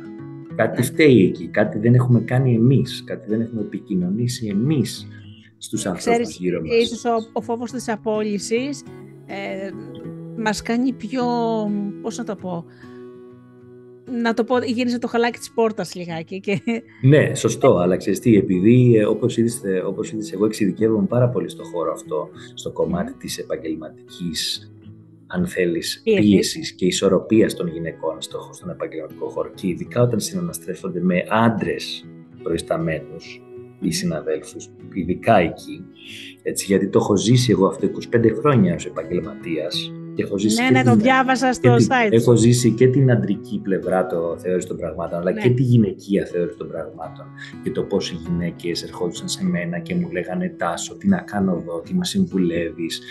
Πώς το πιστεύεις θα μπορείς να το χειριστώ, γιατί εσύ είσαι άντρας και ίσως να μπορείς να μου δώσεις ένα-δύο tips διαφορετικά, να με βοηθήσεις δύο συμβουλές διαφορετικές, επειδή είσαι άντρας και εγώ μπορώ αντίστοιχα να το αντιμετωπίσω το αφεντικό μου ή τον συνάδελφό μου, γιατί μου μιλάει άσχημα, με πιέζει, με αγχώνει, με οτιδήποτε μπορεί να κάνει ένας άντρας σε μια γυναίκα, γιατί δεν θέλω να επεκταθώ πολύ παραπάνω, έτσι, γιατί υπάρχει το σεξουαλικό στη μέση, δυστυχώς. Αυτό, ναι, είναι σίγουρα. Έτσι, Φαντάζομαι ναι. ότι υποστηρίζεις τις γυναίκες και σε αυτό, γιατί. Εννοείται, μα είναι δυστυχώς, που... δυστυχώς, ε, δυστυχώς δεν υπάρχει, δεν πιστεύω ότι υπάρχει εταιρεία αυτή τη στιγμή στον πλανήτη που είναι, που έχει μέσα που όλες οι εταιρείες έχουν κατά κυριότητα, μεγαλύτερη κυριότητα άντρες, εκτός αν είναι μια εταιρεία καλλιτικών, ας πούμε, εντάξει, που είναι κατά, κατά, ε, κατά πλειοψηφία γυναίκες. Άρα, άλλες, οι περισσότερες άλλες εταιρείες έχεις την πλειοψηφία άντρες, την μειοψηφία γυναίκες. Όλοι οι άντρες είναι σε top θέσεις, στις ψηλότερες θέσεις που μπορεί να είναι. Έτσι και αλλιώς. Μια γυναίκα προσπαθεί, έχει προσόντα, έχει πτυχία, προσπαθεί να ανταπεξέλθει, προσπαθεί να αποδείξει, δουλεύει σκληρά, προσπαθεί να ισορροπήσει και δεν θα πάρει την προαγωγή αυτή που αξίζει, γιατί θα την πάρει ένας άντρας τελικά. Πολλές φορές θα... συμβεί αυτό. Ναι, γιατί κάποιος θα γυρίσει να της πει: Α, ναι, αλλά εσύ έχεις και οικογένεια. Εσύ έχεις και παιδιά. Και πώς θα τα απεξέλθει και πώς θα ταξιδέψεις εσύ στο εξωτερικό ή στην, ε, σε μια άλλη πόλη της Ελλάδος, επειδή ε, όταν εμείς θα έχουμε meetings και θα πρέπει να πάμε να δούμε τους πελάτες, του προμηθευτές, δεν ξέρω τι κτλ. Και, και όλα αυτά, βέβαια, όπως καταλαβαίνεις, είναι δικαιολογίες. Δεν είναι όλα αυτά. Είναι. Το ξέρεις ότι αυτό που είπες με την οικογένεια είναι και αιτία μη πρόσληψης. Δηλαδή, έχει τύχει σε εξαδέλφη μου που είχε όλα τα προσόντα, ε, πήγε σε αρκετές εταιρείες ε, όπου ήταν λογίστρια, είχε πολύ πείρα και μόλις τους έλεγε ότι ήταν νιόπαντροι, ήταν ο λόγος για τον οποίο δεν την προσλαμβάνανε. Γιατί τη λέγανε αυτομάτως, Ε, τώρα θα αρχίσεις να κάνεις και παιδιά και να εγκυμοσύνε και να άδειες και να τα παιδιά. Οπότε, άσε λέει, θα συνειδητοποιήσουμε λέει, κάποια άλλη στιγμή. Καταλαβαίνεις ναι. λοιπόν ότι η κοπέλα δεν βρήκε δουλειά. Ε, Δυστυχώ. Δυστυχώς. Και δεν είναι η πρώτη ούτε η τελευταία δυστυχώς. Οπότε, οπότε ζώντας λοιπόν μια γυναίκα σε ένα σε τέτοια περιβάλλοντα που είναι πολύ απαιτητικά και πολύ σκληρά, αυτό που είπες πριν, γιατί εκεί ξεκίνησε αυτό το σημείο, ξεκίνησε το άγχος που λες της απόλυσης. Εδώ θα βάλω την ερώτηση. Το άγχος αυτό ή η φοβία, αν θες να το πεις φοβία, ο φόβος mm. της απόλυσης, πόσο πραγματικός είναι. Έτσι, γιατί πέφτουμε στην παγίδα, ναι. όχι μόνο για την απόλυση, για πολλά θέματα που φοβούμαστε, που έχουμε φοβίες, που δημιουργούμε σενάρια, αρνητικές σκέψεις συνέχεια στο, στο μυαλό μας. Έχουμε, έχουμε, πρέπει να απαντήσουμε αυτή την ερώτηση. Πόσο πραγματικό είναι αυτό το σενάριο; Γιατί δυστυχώς 9 στις 10 φορές δεν είναι πραγματικό αυτό το σενάριο. Και μπορεί να μην, να μην πραγματοποιηθεί ποτέ. Μάλιστα. Κατάλαβα. Γιατί λοιπόν εμείς σκεφτόμαστε έτσι; Γιατί σκέφτομαι ότι το φόβο της απόλυσης; Γιατί σκέφτομαι, επειδή γύρω ήρθε το αφεντικό ή ένας συνάδελφος και μου πρόσεχε αυτά και έκανε τη δουλειά σου σωστά, γιατί αλλιώς θα απολυθείς και θα χάσεις τη δουλειά σου και τέτοια. Σιγά, ποιος είσαι εσύ να μου πεις αν θα χάσω τη δουλειά μου ή όχι; Εγώ κάνω τη δουλειά μου. Την κάνω σωστά. Είμαι αποδοτική. Κρίνε με βάσει το αποτελέσμα σου. Θα με κρίνεις βάσει το αποτελέσμα σου. Όχι, δεν θα με κρίνεις. Δεν θα με κρίνεις βάσει επί των δικών σου ανασφαλιών. Ακριβώς.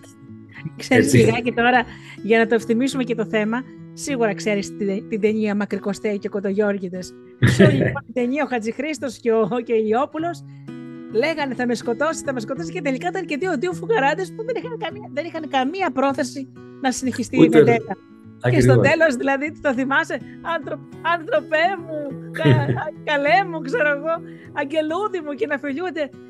Γιατί να σκοτωθούμε, τελείωσε. Δηλαδή, όλο το έργο φοβόταν τη βεντέτα και ο άλλος φοβόταν τη βεντέτα. Και τελικά, έτσι. στο τέλος γίνανε και φίλοι κιόλας. Ξέρεις, Θέλω να σου πω κάπου έτσι και τέτοιο είναι και και το φοβάται ο Γιάννη στο θωριό και το θωριό το Γιάννη. Έτσι. Αυτό Όταν είναι. μια γυναίκα λοιπόν είναι υποδοτική και, και να, να σου πω και κάτι ότι πιστεύω ότι οι γυναίκες είναι και πιο έξυπνες και το, γι' αυτό λένε θηλυκό μυαλό, έτσι. Ε, δεν νομίζω ότι θα σε απολύσει τόσο εύκολα ε, επειδή του είπες κάτι πρέπει να πάρω άδεια γιατί το παιδί μου έχει πυρετό και πρέπει να φύγω. Έτσι. Ακριβώς, ακριβώς. Απλά πρέπει να έχουμε το θάρρος να το πούμε. Ναι. Γιατί εκεί, εκεί, λόγω του ότι σκεφτόμαστε αυτή την αρνητική σκέψη, λόγω του ότι έχουμε αυτή τη φοβία ενδεχομένως, λόγω του ότι έχουμε αυτό το άγχος και την πίεση, έτσι και το φόβο, δεν θα το πούμε. Δεν θα γυρίσουμε να πούμε ευθέως. Κοίταξε να δεις, αυτό που μου ζητάς μπορώ να το κάνω πολύ ωραία. Σε ευχαριστώ που μου εμπιστεύεσαι εμένα, παράδειγμα, για αυτό που μου ζητάς. Μπορώ όμως να το κάνω μεθαύριο. Είναι OK να το κάνω μεθαύριο στις 8 η ώρα το πρωί, να το έχεις στις 12 το μεσημέρι, αντί για αύριο. Στο παράδειγμα που λέγαμε πριν. Ποιος λοιπόν θα γυρίσει, άμα κάνεις μια σωστή λοιπόν κουβέντα τέτοιου τύπου, ποιος θα γυρίσει και θα σου πει, Όχι, το θέλω αύριο οπωσδήποτε, γιατί καίγομαι και, και, και, και. Θα το κάνεις μία φορά, θα το κάνεις. Τη δεύτερη, τρίτη, τέταρτη θα μάθει και αυτός. Μια φορά και τα, οι ακραίες συμπεριφορές βοηθάνε. Θα σου πω την περίπτωση μιας κυρίας που δούλευε σε μια εταιρεία, όπως είπες εσύ, με τα deadlines. Ε, έφτιαξε στο, στο διευθυντή κάτι, μια αναφορά κάτι. Αυτός λοιπόν ήταν πάρα πολύ νευρικός και πολύ, να σου πω αγριάνθρωπο, να το πω έτσι. έτσι. Οπότε ε, μπαίνει μέσα στο γραφείο της κοπέλας και κάνει με έτσι και της πετάει, πετάει στον αέρα τα χαρτιά. Τι είναι αυτά και τους δίνει μία και αυτές σκορπίσαν στον αέρα και πέφτανε. Αλλά ήταν, εκείνη τη στιγμή ήταν η κοπέλα τόσο θυμωμένη. Δηλαδή σου λέει, κάτσε ρε παιδί μου, τι είμαι εγώ σκουπίδι. Οπότε πάρα πολύ απλά τάσο μου έσκεψε, μάζεψε τα χαρτιά, άνοιξε το παράθυρο και τα πέταξε στον δρόμο. Σωστή. Έκλεισε τα παράθυρα και ξανά κάτσε στο κομπιούτερ. Το αφεντικό ξέρεις ότι ο διευθυντής. Φεύγει και ύστερα από λίγο, ύστερα από μισή ώρα, τι κάνει το κοριτσάκι μου. Ε, τώρα, άμα που είπαμε και μια κουβέντα παραπάνω τώρα, mm, εμείς που γνωριζόμαστε σαν χρόνια, δεν πειράζει, της λέει, με την ησυχία σου, αμεθαύριο, όπως λες και εσύ. Ε. Γιατί ξέρεις, εκείνη τη στιγμή φαίνεται ότι είχε γυαλίσει το μάτι της και σου λέει: Εδώ πέρα, κάτσε αυτή, εδώ πέρα είναι, θα με σκοτώσει. Ε, πέταξε την αναφορά έξω του παράθυρο, έτσι. Ε, μπράβο της. Μπράβο της, τη βγάζω το καπέλο. Όχι ότι πρέπει να κάνουμε αυτό, όλοι αυτό. Ναι, αλλά, θέλω να σου πω καμιά φορά φτάνεις είναι στο όριο αυτό που λέμε. Είναι αυτό που λέμε. Φτάνει στο όριο. Άρα τι είναι πιο, τι είναι πιο ε, χρήσιμο και πιο λογικό; Να αφήνω, να αφήνω να μαζεύεται κάτι, να μαζεύεται, να μαζεύεται για να φτάσω στα όρια μου ή να μπορέσω να το διαχειριστώ νωρίτερα; Γιατί ξέρεις τι, αν το αφήσουμε και μαζεύεται. Μετά είναι πολύ δύσκολο να μαζευτεί. Ναι, πρώτον δεν μαζεύεται εύκολα. Δεύτερον, το άγχος και η πίεση αυτή και ο εκνευρισμός και ειδικά ο θυμός αυτός, αν δεν είναι παραγωγικός, γιατί υπάρχει και παραγωγικός θυμός, ξέρεις. Ναι, το αναφέρει πολύ. Ναι, πολύ υπάρχει και ο παραγωγικός θυμός. Ναι. Αλλά όταν, όταν μιλάμε για το θυμό, αυτό που συσσωρεύεται μέσα μας, τον αρνητικό με την αρνητική ενέργεια, το θυμό, αυτό αποδεδειγμένα επιστημονικά θα μας χτυπήσει σε τρία πράγματα είτε στο σώμα μας, τα λεγόμενα ψυχοσωματικά που λέμε. Υγεία. Αυτό άνοσα, υγεία κτλ. Το σώμα μας, προβλήματα στο σώμα. Ή θα μας χτυπήσει στο μυαλό και θα πάμε, θα καταλήξουμε στα ψυχοφάρμακα. Έτσι. Ε, ή θα, κατα... Μπράβο, ή θα καταλήξει στην κατάθλιψη, άρα στο συνέστημα λοιπόν, στο συνέστημα, όπου εκεί πάλι θα είμαστε διαλυμένοι. Και εκεί ούτε ψυχοφάρμακα, ούτε ψυχοφάρμακα μας καλύπτουν, ούτε τίποτα. Τώρα ήμουν έτοιμα να σου το πω, δεν είναι κρίμα να αρχίσεις ας πούμε να είσαι 30-35 χρονών και να μπουκώνεις ψυχοφάρμακα από το να κάνεις μια σειρά συνεδρίες ε, να, να φύγει αυτό το πράγμα. Γιατί να σου πω κάτι ε, είναι το άπατο πιθάρι των Δαναίδων τα ψυχοφάρμακα. Άμα ξεκινήσεις λόγου χάρη παράδειγμα ζανάξι ξέρω εγώ ε, υπνοτικά ε, λίγη δόση μετά θα πρέπει για να, ε, να ξαναπάρεις πιο πολύ και να ξαναπάρεις πιο πολύ και να ξαναπάρεις πιο πολύ και στο τέλος αυτό δεν έχει, δεν έχει δεν υπάρχει, δεν υπάρχει επιστροφή. Μετά δεν υπάρχει επιστροφή. Αυτό είναι δεδομένο, δεν υπάρχει επιστροφή. Έτσι. Οπότε... Άρα, όπως πολύ, σωστά, όπως πολύ ναι. σωστά λες, είναι πιο σόφρον να πω αυτό που είπαμε και, και νωρίτερα. Κάτι μου συμβαίνει, κάτι μου λέει ότι κάτι πρέπει να κάνω, κάτι μου λέει ότι πρέπει να αλλάξω, κάτι νιώθω. Όταν έχουμε αυτό το κάτι νιώθω, κάτι πρέπει να αλλάξω, κάτι μου λέει, πρέπει να πιάσουμε το σήμα. Και αυτό το σήμα να μπορέσουμε να το κάνουμε πράξη και να πούμε πρέπει να ζητήσω μια γνώμη. Η γνώμη θα είναι από έναν γιατρό που είναι ειδικός, από έναν ψυχολόγο που είναι ειδικός, από έναν ψυχίατρο που είναι ειδικός, από έναν coach που είναι ειδικός, αλλά τουλάχιστον μια γνώμη από έναν Κάνε ειδικό. κάτι. Κάνε να είναι ειδικό. Μπράβο. Για να διερευνήσω το μονοπάτια μου, τις επιλογές που έχω. Άρα να έρχονται οι επιλογές εδώ. Έχουμε τις επιλογές λοιπόν. Πώς θα διερευνήσω λοιπόν. Ακριβώς και θέλω να σου πω επειδή μας απέτυχες πολύ ωραία ας το πούμε κάνω το κλου της ερώτησης στο τέλος ε, με παίρνει μια μέρα μια φίλη μου, την παίρνω εγώ μάνα τηλέφωνο, μου λέει είμαι στο σούπερ μάρκετ, έφυγα με σφαίρα από τη δουλειά, δεν έχω τίποτα στο ψυγείο να φτιάξω και τώρα τρέχω, τρέχω να ψωνίσω μερικά πράγματα να φτιάξω γιατί θα έρθουν και θα στρωθούν στο τραπέζι και δεν είναι έτοιμο το, το φαγητό και θα αρχίζουν να γκρινιάζουν και τέλος πάντων λέει εμένα κανένας δεν με καταλαβαίνει και κανένας δεν με αγαπάει και νομίζουν ότι λέω ηρέμησε λίγο θέλω να, να σου πω κάτι. Ναι λέει για πες. Λέω κοίταξε να δεις. Το κάνεις να φαίνεται ότι είναι πολύ εύκολο. Τάσο μια ησυχία στο τηλέφωνο. Λέω είσαι ακόμα στο τηλέφωνο. Μου λέει ναι. Το κάνεις να φαίνεται εύκολο, σου λέει οπότε ο άλλος έλα μωρέ. Εσύ τσακ τσακ τσακ τσακ ετοιμάζεις ένα τραπέζι κατευθείαν. Έχει να ρωτηθεί κανείς πόση ώρα κάνεις να ετοιμάσεις ένα γεύμα. Έτσι. Οπότε λέει, παρατάω, δεν ψωνίζω τίποτα, να βρω έναν τρόπο μόνοι να πάνε. Δηλαδή, ξέρεις. Ακριβώς. Μα... Οι κόρε της ήταν έφηβες, εντάξει, δηλαδή ξέρω, ολόκληρη γυναίκα. Ξεκούρασε τη μάνα σου, φτιάξε μια μακαρονάδα, φτιάξε μια ομελέτα. Τι μάνα σου δηλαδή αυτόματο; Καταλαβαίνετε σωστό, σωστό. Όπως, Όπω είπες πολύ σωστά, γιατί αυτό, αυτό που λες το κάνεις πολύ να φαίνεται πολύ εύκολο, είναι ένα από τα χειρότερα, είναι μια από τις χειρότερες καταστάσεις που, που δεν αντέχω. Δηλαδή, δεν αντέχω σε προσωπικό επίπεδο να γυρίσεις κάποιος και να πει: Έλα, Μωρή, τι ανάγκη έχεις εσύ. Αυτό, εμένα με εκνευρίζει. Δηλαδή, αυτό, αυτό, αυτό είναι. Αυτό το... και στα δόντια, έτσι τόσο. Έτσι. και, εγώ, και εγώ εκνευρίζομαι πάρα πολύ με αυτό. Τι σημαίνει τι ανάγκη έχω. Εγώ; Δεν έχω. Ή το άλλο, δεν σε φοβάμαι εσένα, είσαι δυνατός. Ναι, αυτό, ναι. Αυτό, ακριβώς, ακριβώς. Αυτού του είδους λοιπόν η εκφράση που ουσιαστικά είναι ε, χειραγώγηση, γιατί μιλάμε για χειραγώγηση εδώ. Έτσι. Αυτό είναι, χειραγώγηση. ναι, είναι σαν να λέμε bullying εδώ σε αυτή την περίπτωση. Έτσι, να κάνουμε ψυχολογικό bullying σε κάποιον άλλον. Είναι χειραγώγηση με την έννοια, έλα μωρέ, εσύ τι να έχει, έλα δεν σε φοβάμαι κτλ. Σαν να σου λέει ο άλλος ότι εσύ πρέπει να κάνεις πάντα αυτό που σου λέω εγώ, γιατί εσύ γιατί εσύ πάντα τα καταφέρνεις και πάντα τα κάνεις και δεν πειράζει και ας μην ξεκουραστείς και δεν πειράζει και ας μην έχεις το χρόνο σου και να μην έχεις την αυτοφροντίδα σου και ας μην πας να κάνεις τη γυμναστική σου και δεν πειράζει ας μην πας και μια βόλτα στη φύση να περπατήσεις. Δεν πειράζει, θα κάτσεις εδώ να μαγειρεύεις για μένα, θα κάτσεις εδώ να μαγειρεύεις για την οικογένεια, να φτιάχνεις πράγματα κτλ. Να πλύνει, να σιδερώσεις, να συμμαζέψει τα παιδιά. Να σου πω κάτι, Τάσο Γιατί, γιατί ας πούμε, το να διαβάσεις τα παιδιά όταν είναι στο δημοτικό είναι δουλειά μόνο της γυναίκας; Αυτό ποτέ δεν το κατάλαβα δηλαδή. Εννοείται. Εννοείται. Συμφωνώ, συμφωνώ. Ο σύζυγος τι θα κάνει δηλαδή. Δεν κατάλαβα. Θα στρωθεί να πίνει πίνει δεν έχει το ποδόσφαιρο. Το τι, δηλαδή. το τι ιστορίες, το τι ιστορίες και μαθηματικά και ιστορία και γεωγραφία και έχω κάνει με τα παιδιά, δεν μπορείς να φανταστείς. Εν τω μεταξύ ξέρεις τα παιδιά έχουν και ένα... Εγώ το καταλάβω και από μόνοι μου. Δεν έχουν όρεξη να κάτσουν να διαβάσουν. Ε, θα κάνουν τα πάντα για να σε εκνευρίσουν, για να σταματήσουν, ξέρεις, να διαβάζουν, θέλουν να παίξουν. Εννοείται, εννοείται. Ξέρεις τώρα τα κοριτσάκια, τα κοριτσάκια είναι λίγο πιο αυτό, αυτό, ναι. λίγο πιο έτσι, γλυκά, λίγο πιο διαχειριστικά, χειριστικά και αυτά στον τρόπο που θα τα πούνε και τα λοιπά για να γλιτώσουν. Τα αγόρια είναι λίγο πιο, ό, δεν θέλω ναι. να κάνω τώρα, δεν μ' αρέσει, άσε Τα καλά τα αγόρια και τα κτυπάνε και αγόρια κιόλας που είναι, ξέρεις, ε, τα ε, αγριζουλού. Στην, παλιά μου, στην παλιά μου την πολυκατοικία άκουγα στην από κάτω ουρλιαχτά. Λέω κάτι, κάτι τις έχουν κάνει. Χτυπάω το κουδούνι, λέει παιδάκι με ρέμισε. Λέει, με έχει φέρει, λέει, στα όρια, ο γιος της τώρα. Με έχει φέρει ως εδώ, μου Θα τον σκοτώσω, λέει, μα το Θεό. Τη λέω, κοίταξε, λέω, ηρέμησε. Έτσι. Πήγε να κάνει μια βόλτα στο τετράγωνο, άσε να μιλήσω εγώ. Πρόσεξε να δεις τώρα. Πόσο κάνει η αγάπη μου 10 και 3, 13. 3 και 10, 24. Τώρα, να σου πω κάτι, το παλιό δεν το έκανε επίτηδες. Εννοείται. Έκανε να τσιρίζει. Όσο τσιρίζει, ο πιτσυρικά έκανε ότι δεν καταλαβαίνει. Λέω, φύγε εσύ, φύγε. Λέω, ακούω να σου πω. Εγώ δεν είμαι, δεν είμαι η μάνα σου. Το βλέπεις, λέω αυτό. 3 και 10 πόσο κάνει 13. 10 και 3, 13. Σε λέω, εγώ, δεν, εγώ λέω, δεν αστείευομαι, πρόσεξε.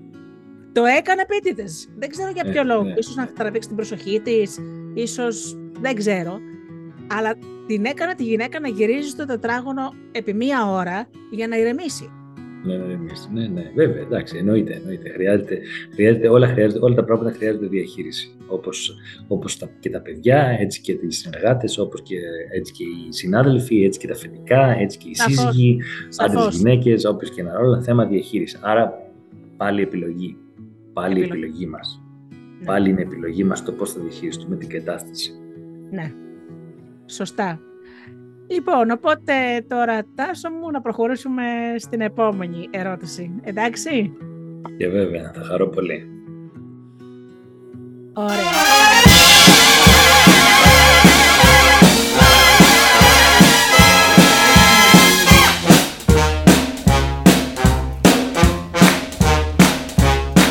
There was a guy about 40, they called him Shorty, kind of guy who rambled around until the fellas got together, decided whether they should run Shorty out of town. Oh, Shorty had to go. Let me tell you about Shorty Shorty. had to go. Cause the fellas got together and decided it was better. All the guys called a meeting and took a vote. And that was all poor Shorty wrote. They wanted satisfaction, so they went into action and ran poor Shorty out of town. Oh, Shorty had to go. Let me tell you about Shorty. had to go. They had to have some action cause they wanted satisfaction. Oh, Shorty had. They took rag mops, clothes props, ash cans, dish pans, beat poor Shorty all over his head. They ran him muddy What? till he was bloody. No. I knew poor Shorty was almost dead. Poor Shorty was almost dead. They ran him down the railroad track, but he laughed out loud and said, I'll be back.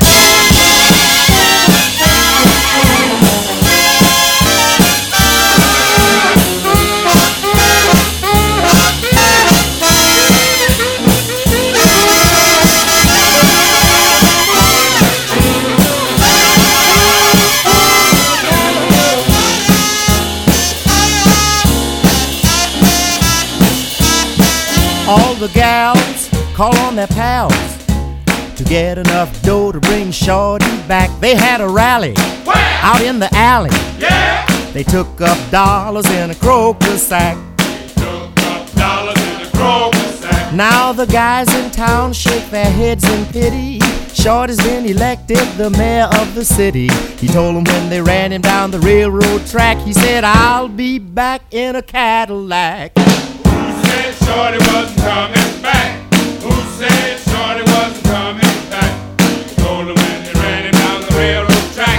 I'll be back in a Cadillac. Fishtail.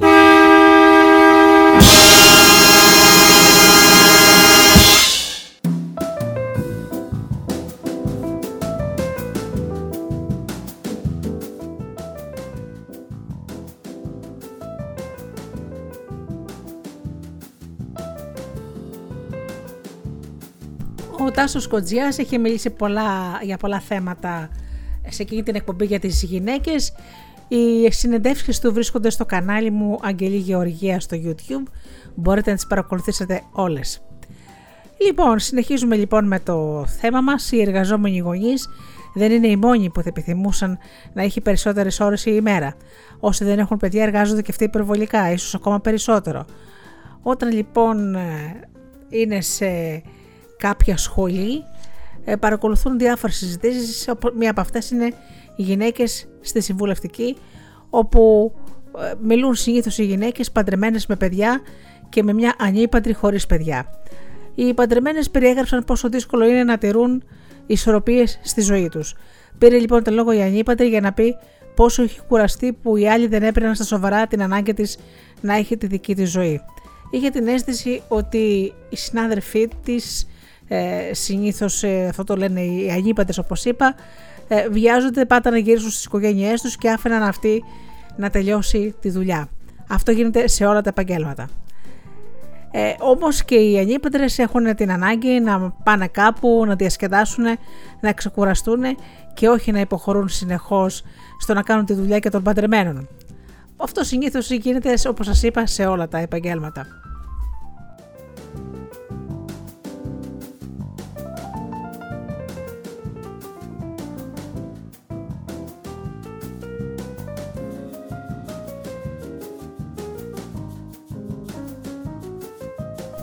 Γενικώς όμως, όλες οι γυναίκες, ανήπαντρε και παντρεμένες, εξακολουθούν να αγωνίζονται να συνδυάσουν δουλειά και σπίτι σε καθημερινή βάση.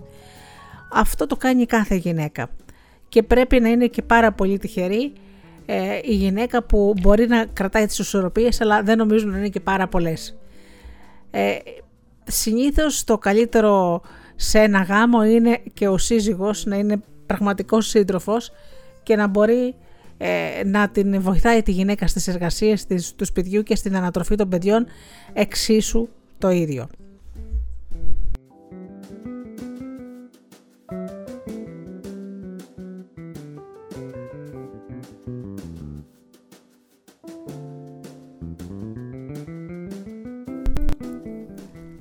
Έχουν αυξηθεί δραματικά οι προσδοκίες για το πόσες ώρες πρέπει να εργάζονται οι άνθρωποι, έτσι έχουν αυξηθεί και οι προσδοκίες για το πόσες ώρες πρέπει να αφιερώνουν οι γυναίκες στα παιδιά τους.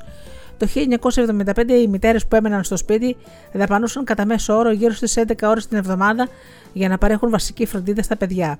Δηλαδή να ανακαλύπτουν ε, τι καινούργιες ανάγκες ή τι βασικές ανάγκες υπάρχουν και να ενισχύουν την καλή τους διάθεση με, να, με το να τους διαβάζουν και να παίζουν συνειδητά μαζί τους. Οι μητέρες που εργάζονται εκτός σπιτιού δαπανούσαν το 1975 6 ώρες την εβδομάδα για αυτές τις δραστηριότητες.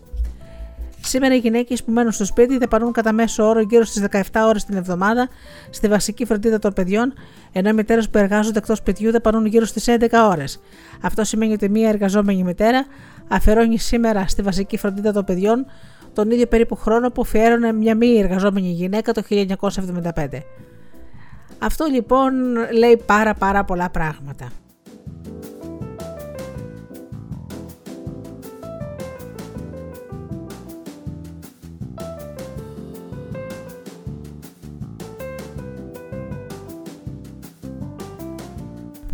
Το 1991 το δίκτυο ερευνών για την πρώιμη παιδική φροντίδα υπό την αιγίδα του Εθνικού Ιδρύματος Παιδικής Φροντίδας και Ανάπτυξης του Ανθρώπου εγκαινίασε ίσως την πιο φιλόδοξη και σφαιρική μελέτη μέχρι σήμερα για τη σχέση παιδικής φροντίδας και ανάπτυξης του παιδιού και ειδικότερα για την επίδραση της αποκλειστικά μητρικής φροντίδας σε σύγκριση με τη φροντίδα του παιδιού από τους άλλους. Το δίκτυο ερευνών που απαρτίζεται από 30 και πλέον ειδικούς στην ανάπτυξη του παιδιού από τα καλύτερα πανεπιστήμια της χώρας, αφιέρωσε 18 μήνες στο σχεδιασμό αυτής της μελέτης. Μελέτησαν πάνω από 1000 παιδιά επί 15 χρόνια, αξιολογώντας επανελειμμένω τις γνωσιακές δεξιότητες, τη γλωσσική ικανότητα και την κοινωνική συμπεριφορά τους δημοσιεύτηκαν δεκάδες ανακοινώσεις με τα ευρήματά τους, τα οποία συνοψίστηκαν το 2006 σε μια έκθεση η οποία κατέληγε στο συμπέρασμα ότι τα παιδιά που δέχονται φροντίδα αποκλειστικά από τη μητέρα τους δεν αναπτύχθηκαν διαφορετικά από εκείνα που είχαν δεχτεί φροντίδα από άλλους.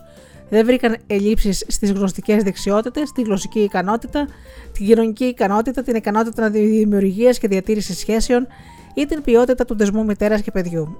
Η συμπεριφορά των γονιών, π.χ. πατέρες που ανταποκρίνονται θετικά, μητέρε που ευνοούν την αυτόνομη συμπεριφορά του παιδιού και γονείς με συναισθηματική οικειότητα στο γάμο τους, επηρεάζει την ανάπτυξη του παιδιού δύο-τρεις φορές περισσότερο από οποιαδήποτε άλλη μορφή παιδικής φροντίδας. Ένα από τα βρήματα αξίζει να διαβαστεί προσεκτικά ακόμα και δύο φορές. Η φροντίδα που παρέχεται αποκλειστικά από τη μητέρα δεν έχει καλύτερες ή χειρότερες συνέπειες για τα παιδιά και δεν υπάρχει επομένως ο λόγος οι μητέρες να αισθάνονται ότι κάνουν κακό στα παιδιά τους αν αποφασίσουν να εργαστούν. Όπως καταλαβαίνετε λοιπόν αυτή η μελέτη ανατρέπει το μύθο ότι η γυναίκα που εργάζεται δεν αφιερώνει αρκετό χρόνο στα παιδιά τους.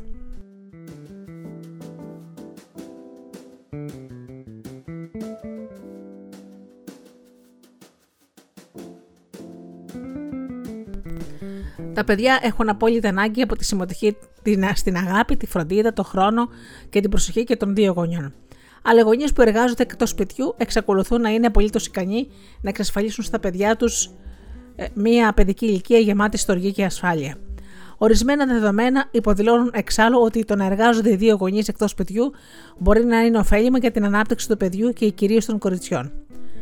Αν και γνωρίζουμε τα δεδομένα και καταλαβαίνουμε ότι η καριέρα δεν βλάπτει τα παιδιά, υπάρχουν φορές που εξακολουθούν οι γυναίκες να ανησυχούν για τις επιλογές τους.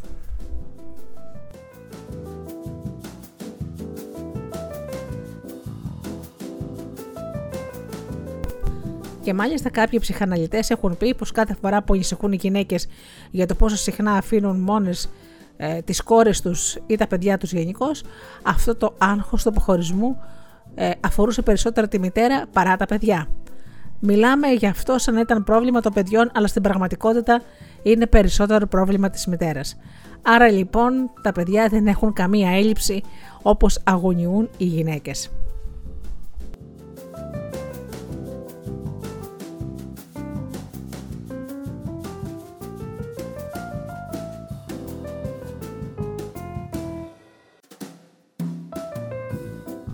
Η διαχείριση των ανοχών μπορεί για τις μητέρες να είναι εξίσου σημαντική με τη διαχείριση του χρόνου. Όταν ξαναγυρίζουν στη δουλειά τους μετά τη γέννηση των παιδιών τους, άλλες εργαζόμενες μητέρες ε, τις, ε, τους ε, συστήνουν να, να προετοιμαστούν για την ημέρα που ο γιος τους ή η κόρη τους θα ζητούσε κλαίγοντας ε, τη μητέρα του ε, ή την γυναίκα που το φυλάει. Έτσι λοιπόν ε, τα παιδιά ε, κοιτάνε φεύγοντας τη μητέρα κοιτάνε τη μητέρα που φεύγει από το σπίτι και κλαίνε για βοήθεια απλώντας τα χεράκια τους προς το μέρος της και όχι μόνος σε εκείνη αλλά καμιά φορά γίνεται αυτό και στη γυναίκα που τα φυλάει.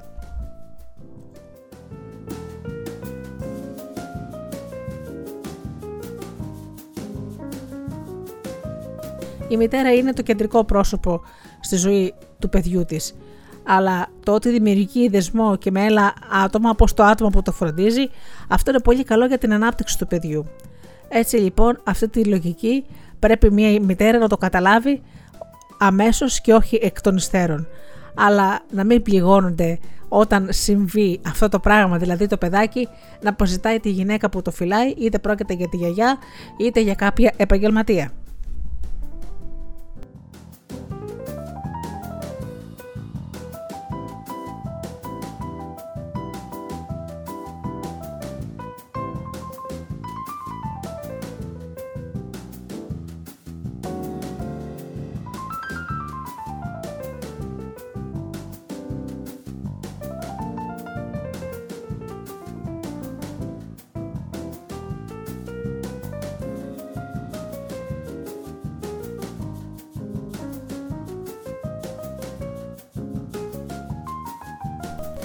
Μία εργαζόμενη μητέρα δεν μπορεί να ισχυριστεί ότι μπορεί να έχει απόλυτη γαλήνη ή να συγκεντρωθεί απερίσπαστη σε ό,τι κάνει κάθε στιγμή. Κάθε άλλο. Όταν θυμάται ότι κανείς δεν μπορεί να κάνει τα πάντα και ορίζει πραγματικές προτεραιότητες στη ζωή του, τόσο στο σπίτι όσο και στη δουλειά, αισθάνεται πιο καλά. Είναι πιο παραγωγική στο γραφείο η γυναίκα και κυρίως είναι και καλύτερη μητέρα. Έτσι λοιπόν, ε, αντί να εστιάζεται στην τελειότητα, να εστιάζεται κάθε φορά στο τι δυνατότητες έχει και να συγκεντρώνεται κάθε φορά σε αυτό που έχει πραγματική προτεραιότητα. Αντί λοιπόν για την τελειότητα πρέπει να επιδιώκουμε την πληρότητα που έχει διάρκεια. Το σωστό ερώτημα δεν είναι μπορώ να τα κάνω όλα, αλλά μπορώ να κάνω ό,τι είναι πιο σημαντικό για μένα και για την οικογένειά μου. Ο σκοπός είναι τα παιδιά μας να είναι ευτυχισμένα και να προκόβουν. Το να φορούν ας πούμε το μπλουζάκι της ομάδας τους είναι προαιρετικό. Αν θα πρέπει να δώσουμε ένα ορισμό της επιτυχίας, θα έλεγα ότι η επιτυχία είναι να κάνουμε όσο το δυνατόν καλύτερες επιλογές και να τις αποδεχόμαστε. Η μία δημοσιογράφος, η Mary Curtis, έγραψε στην Washington Post ότι η καλύτερη συμβουλή που μπορεί να δώσει κανείς είναι άντρες και γυναίκες να πάψουν να αισθάνονται ενοχές, ακόμα και όταν ο χρόνος περνάει. Το μυστικό είναι ότι δεν υπάρχει μυστικό, απλώς κάνεις ό,τι καλύτερο μπορείς με τα μέσα που έχεις στη διάθεσή σου. Ακόμα και σήμερα οι ετικέτες που βάζουν οι άνθρωποι όταν πρόκειται να πούν λόγου χάρη μια γυναίκα πιλότος ή μια γυναίκα μηχανικός ή μια γυναίκα οδηγό αγωνιστικών αυτοκινήτων η λέξη γυναίκα περιέχει πολύ μεγάλη δόση έκπληξης. Παρόλο που τα χρόνια έχουν περάσει και ίσως σε πολλά θέματα η γυναίκα έχει προωθεύσει. Στον επαγγελματικό κόσμο, σπανίω βλέπει κανείς τους άντρες μέσα σε αυτό το φακό του φίλου. Αν αναζητήσει κανείς στο Google τη, τη φράση Άνδρα διευθύνων σύμβουλος, θα λάβει μήνυμα δεν βρέθηκαν αποτελέσματα.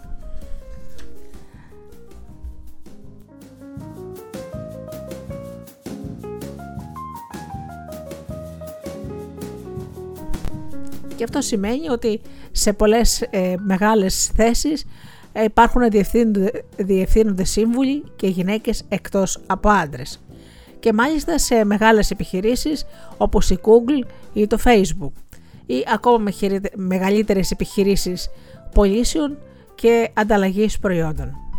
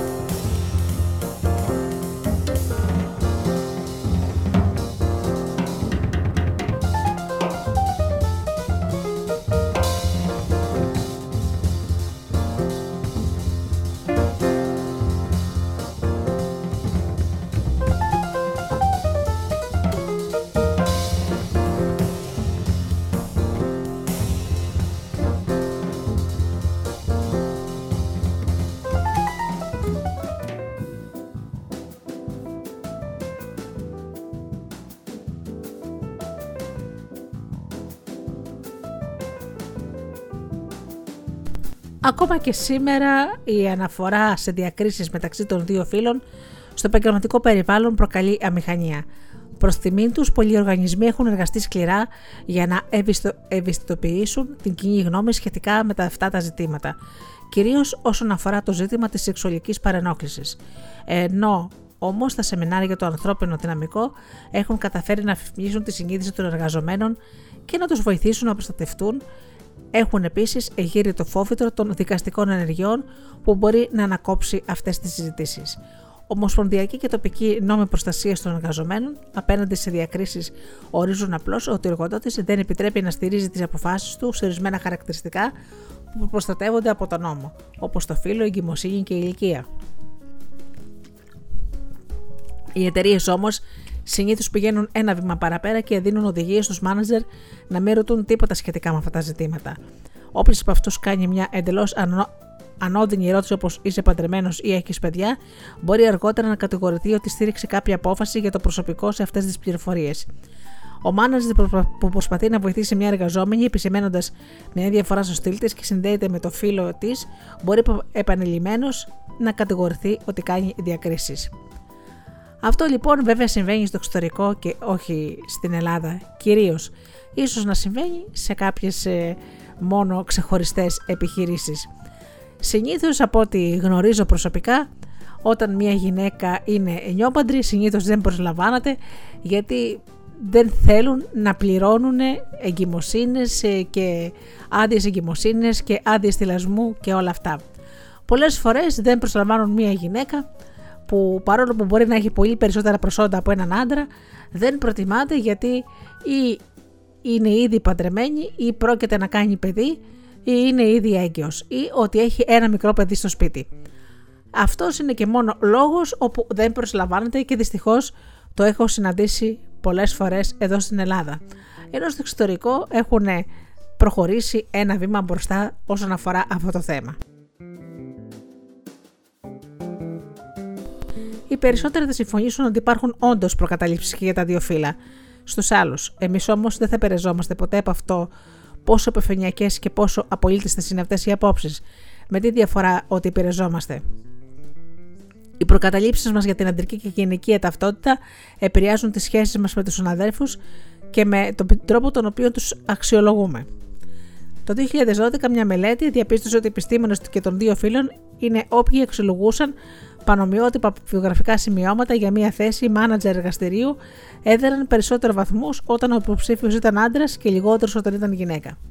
Ακόμα και όταν οι υποψήφοι είχαν τα ίδια προσόντα και την ίδια εμπειρία, οι επιστήμονες έκραν τη γυναίκα ως λιγότερο ικανή και τη πρόσφεραν χαμηλότερο μισθό αρχικά και μικρότερη υποστήριξη.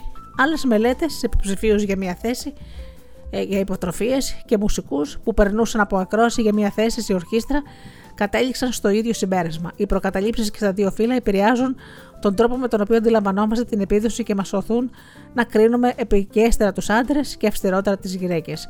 Ακόμα και σήμερα, εξολογήσεις που δεν λαμβάνουν υπόψη το φύλλο έχουν θετικότερα αποτελέσματα και τις γυναίκες. Δυστυχώς, οι περισσότερες θέσεις εργασίας απαιτούν συνέντευξη πρόσωπο με πρόσωπο.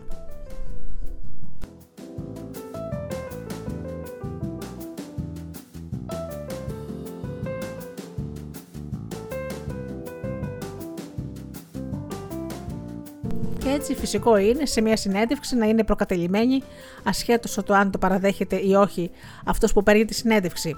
Και ό,τι νομίζουμε ότι είμαστε αντικειμενικοί μπορεί να κάνει τα πράγματα ακόμα χειρότερα, δημιουργώντας αυτό που οι κοινωνιολόγοι ονομάζουν τυφλό σημείο.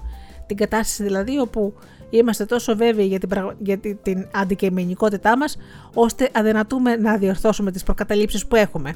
Κατά την αξιολόγηση αντρών και γυναικών με την ίδια ακριβώς ε, ε, μόρφωση και προσόντα για τη θέση αρχηγού ας πούμε αστυνομίας, εκείνοι που ισχυρίζονται ότι ήταν πιο αμερόληπτοι αποδεικνύονταν στην πραγματικότητα περισσότεροι προκατελημένοι υπέρ των αντρών υποψηφίων.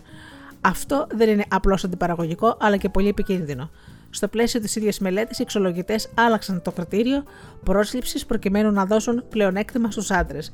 Το υψηλότερο επίπεδο σπουδών ενός άντρα υποψηφίου θεωρούταν καθοριστικό για την επιτυχία του ως αρχηγού της αστυνομίας. Όταν όμως ο άντρας διέθετε χαμηλότερο επίπεδο σπουδών από αυτό το προσόν, δεν θεωρούταν τόσο σημαντικό. Αυτή η ευνοιοκρατία δεν ίσχυε στην περίπτωση των γυναικών υποψηφίων. Στην πραγματικότητα, μάλιστα, συνέβαινε το αντίθετο. Αν μια γυναίκα διέθετε μια συγκεκριμένη δεξιότητα, ικανότητα ή κατάρτιση, αυτό θεωρούταν συνήθως ότι είχε μικρότερη βαρύτητα. Το εξοργιστικό συμπέρασμα από αυτή τη μελέτη είναι ότι με επιδέξιου χειρισμούς η αξία μπορεί να νομιμοποιεί τις διακρίσεις και αυτό είναι πάρα πάρα πολύ άσχημο.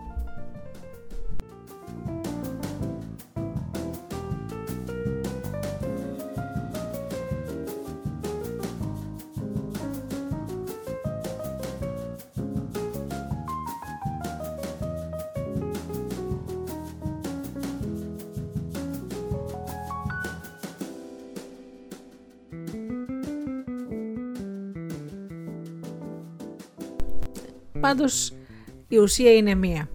Οι γυναίκες πρέπει να προχωρήσουν μπροστά και να κάνουν τις επιλογές τους.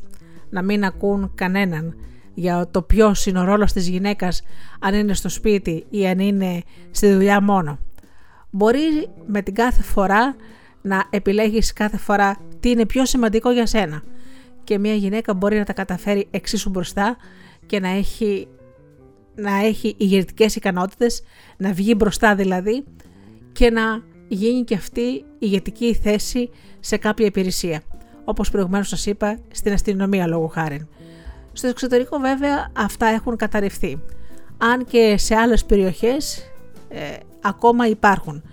Δυστυχώς όμως στην Ελλάδα νομίζω ότι θα αργήσουμε πολύ να ξεπεράσουμε αυτό το σημείο και να μπορούμε να κάνουμε ε, εξίσου ε, την αξιολόγηση σε μια εργασία ίδια σε, ανάμεσα σε έναν άντρα και σε μια γυναίκα. Δυστυχώς υπάρχει πάντα η προκατάληψη και συνήθως ακόμα και τώρα, ακόμα και στην νεολαία, υπάρχουν πράγματα που θεωρούνται κατεξοχήν αντρικά ή γυναικεία. Ακόμα και οι συνήθειες. Αυτά λοιπόν για τις γυναίκες και τη χειραφέτηση η οποία ακόμα παρόλο που πέρασαν τόσα χρόνια ε, δεν έχει ακόμα τελειοποιηθεί και μην πω ότι σε ορισμένες περιπτώσεις δεν έχουν καταρριφθεί ακόμα τα ταμπού για τις γυναίκες.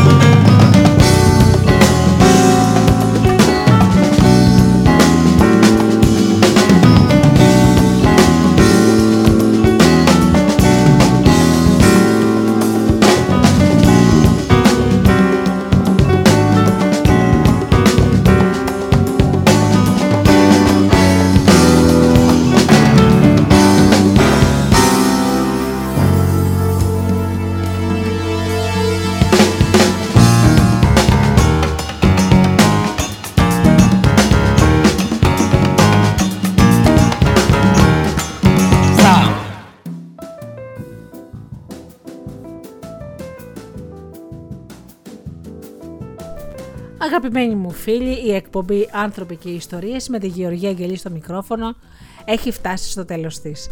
Σας ευχαριστώ πολύ που ήσασταν εδώ μαζί μου σήμερα και μιλήσαμε για τη θέση της γυναίκας στην εργασία, στη ζωή και τις προκαταλήψεις τις οποίες αντιμετωπίζει.